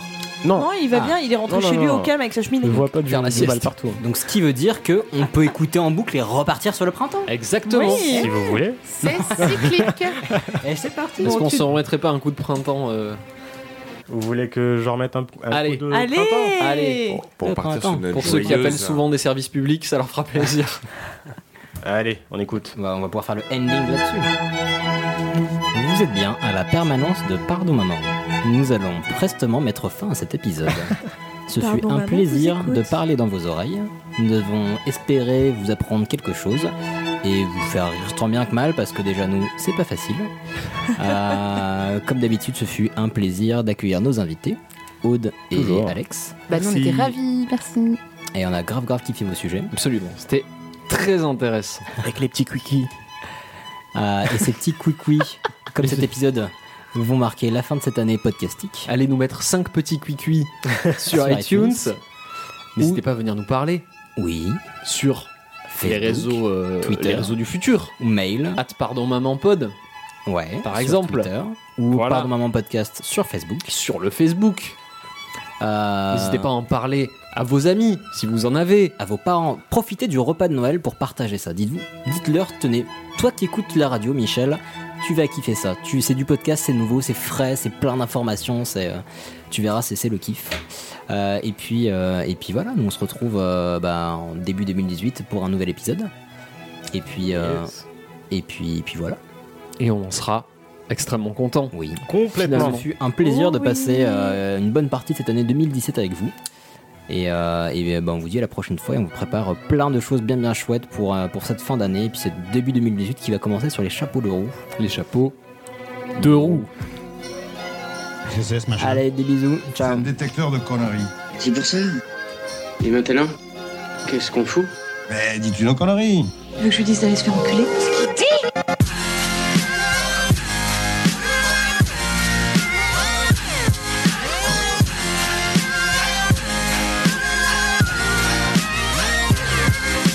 Vulgaire Je trouve ça vulgaire Oui, je trouve ça vulgaire.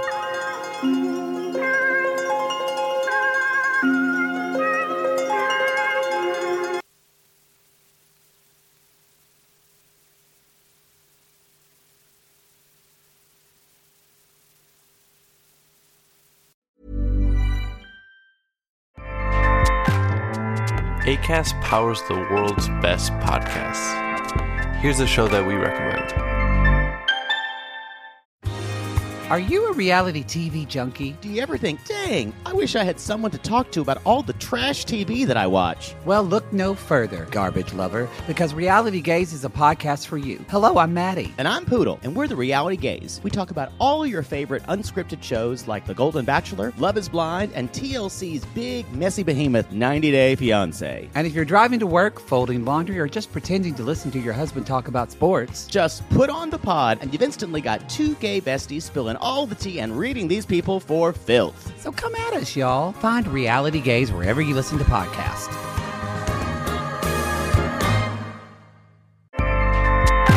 ACAST helps creators launch, grow, and monetize their podcasts everywhere. ACAST.com.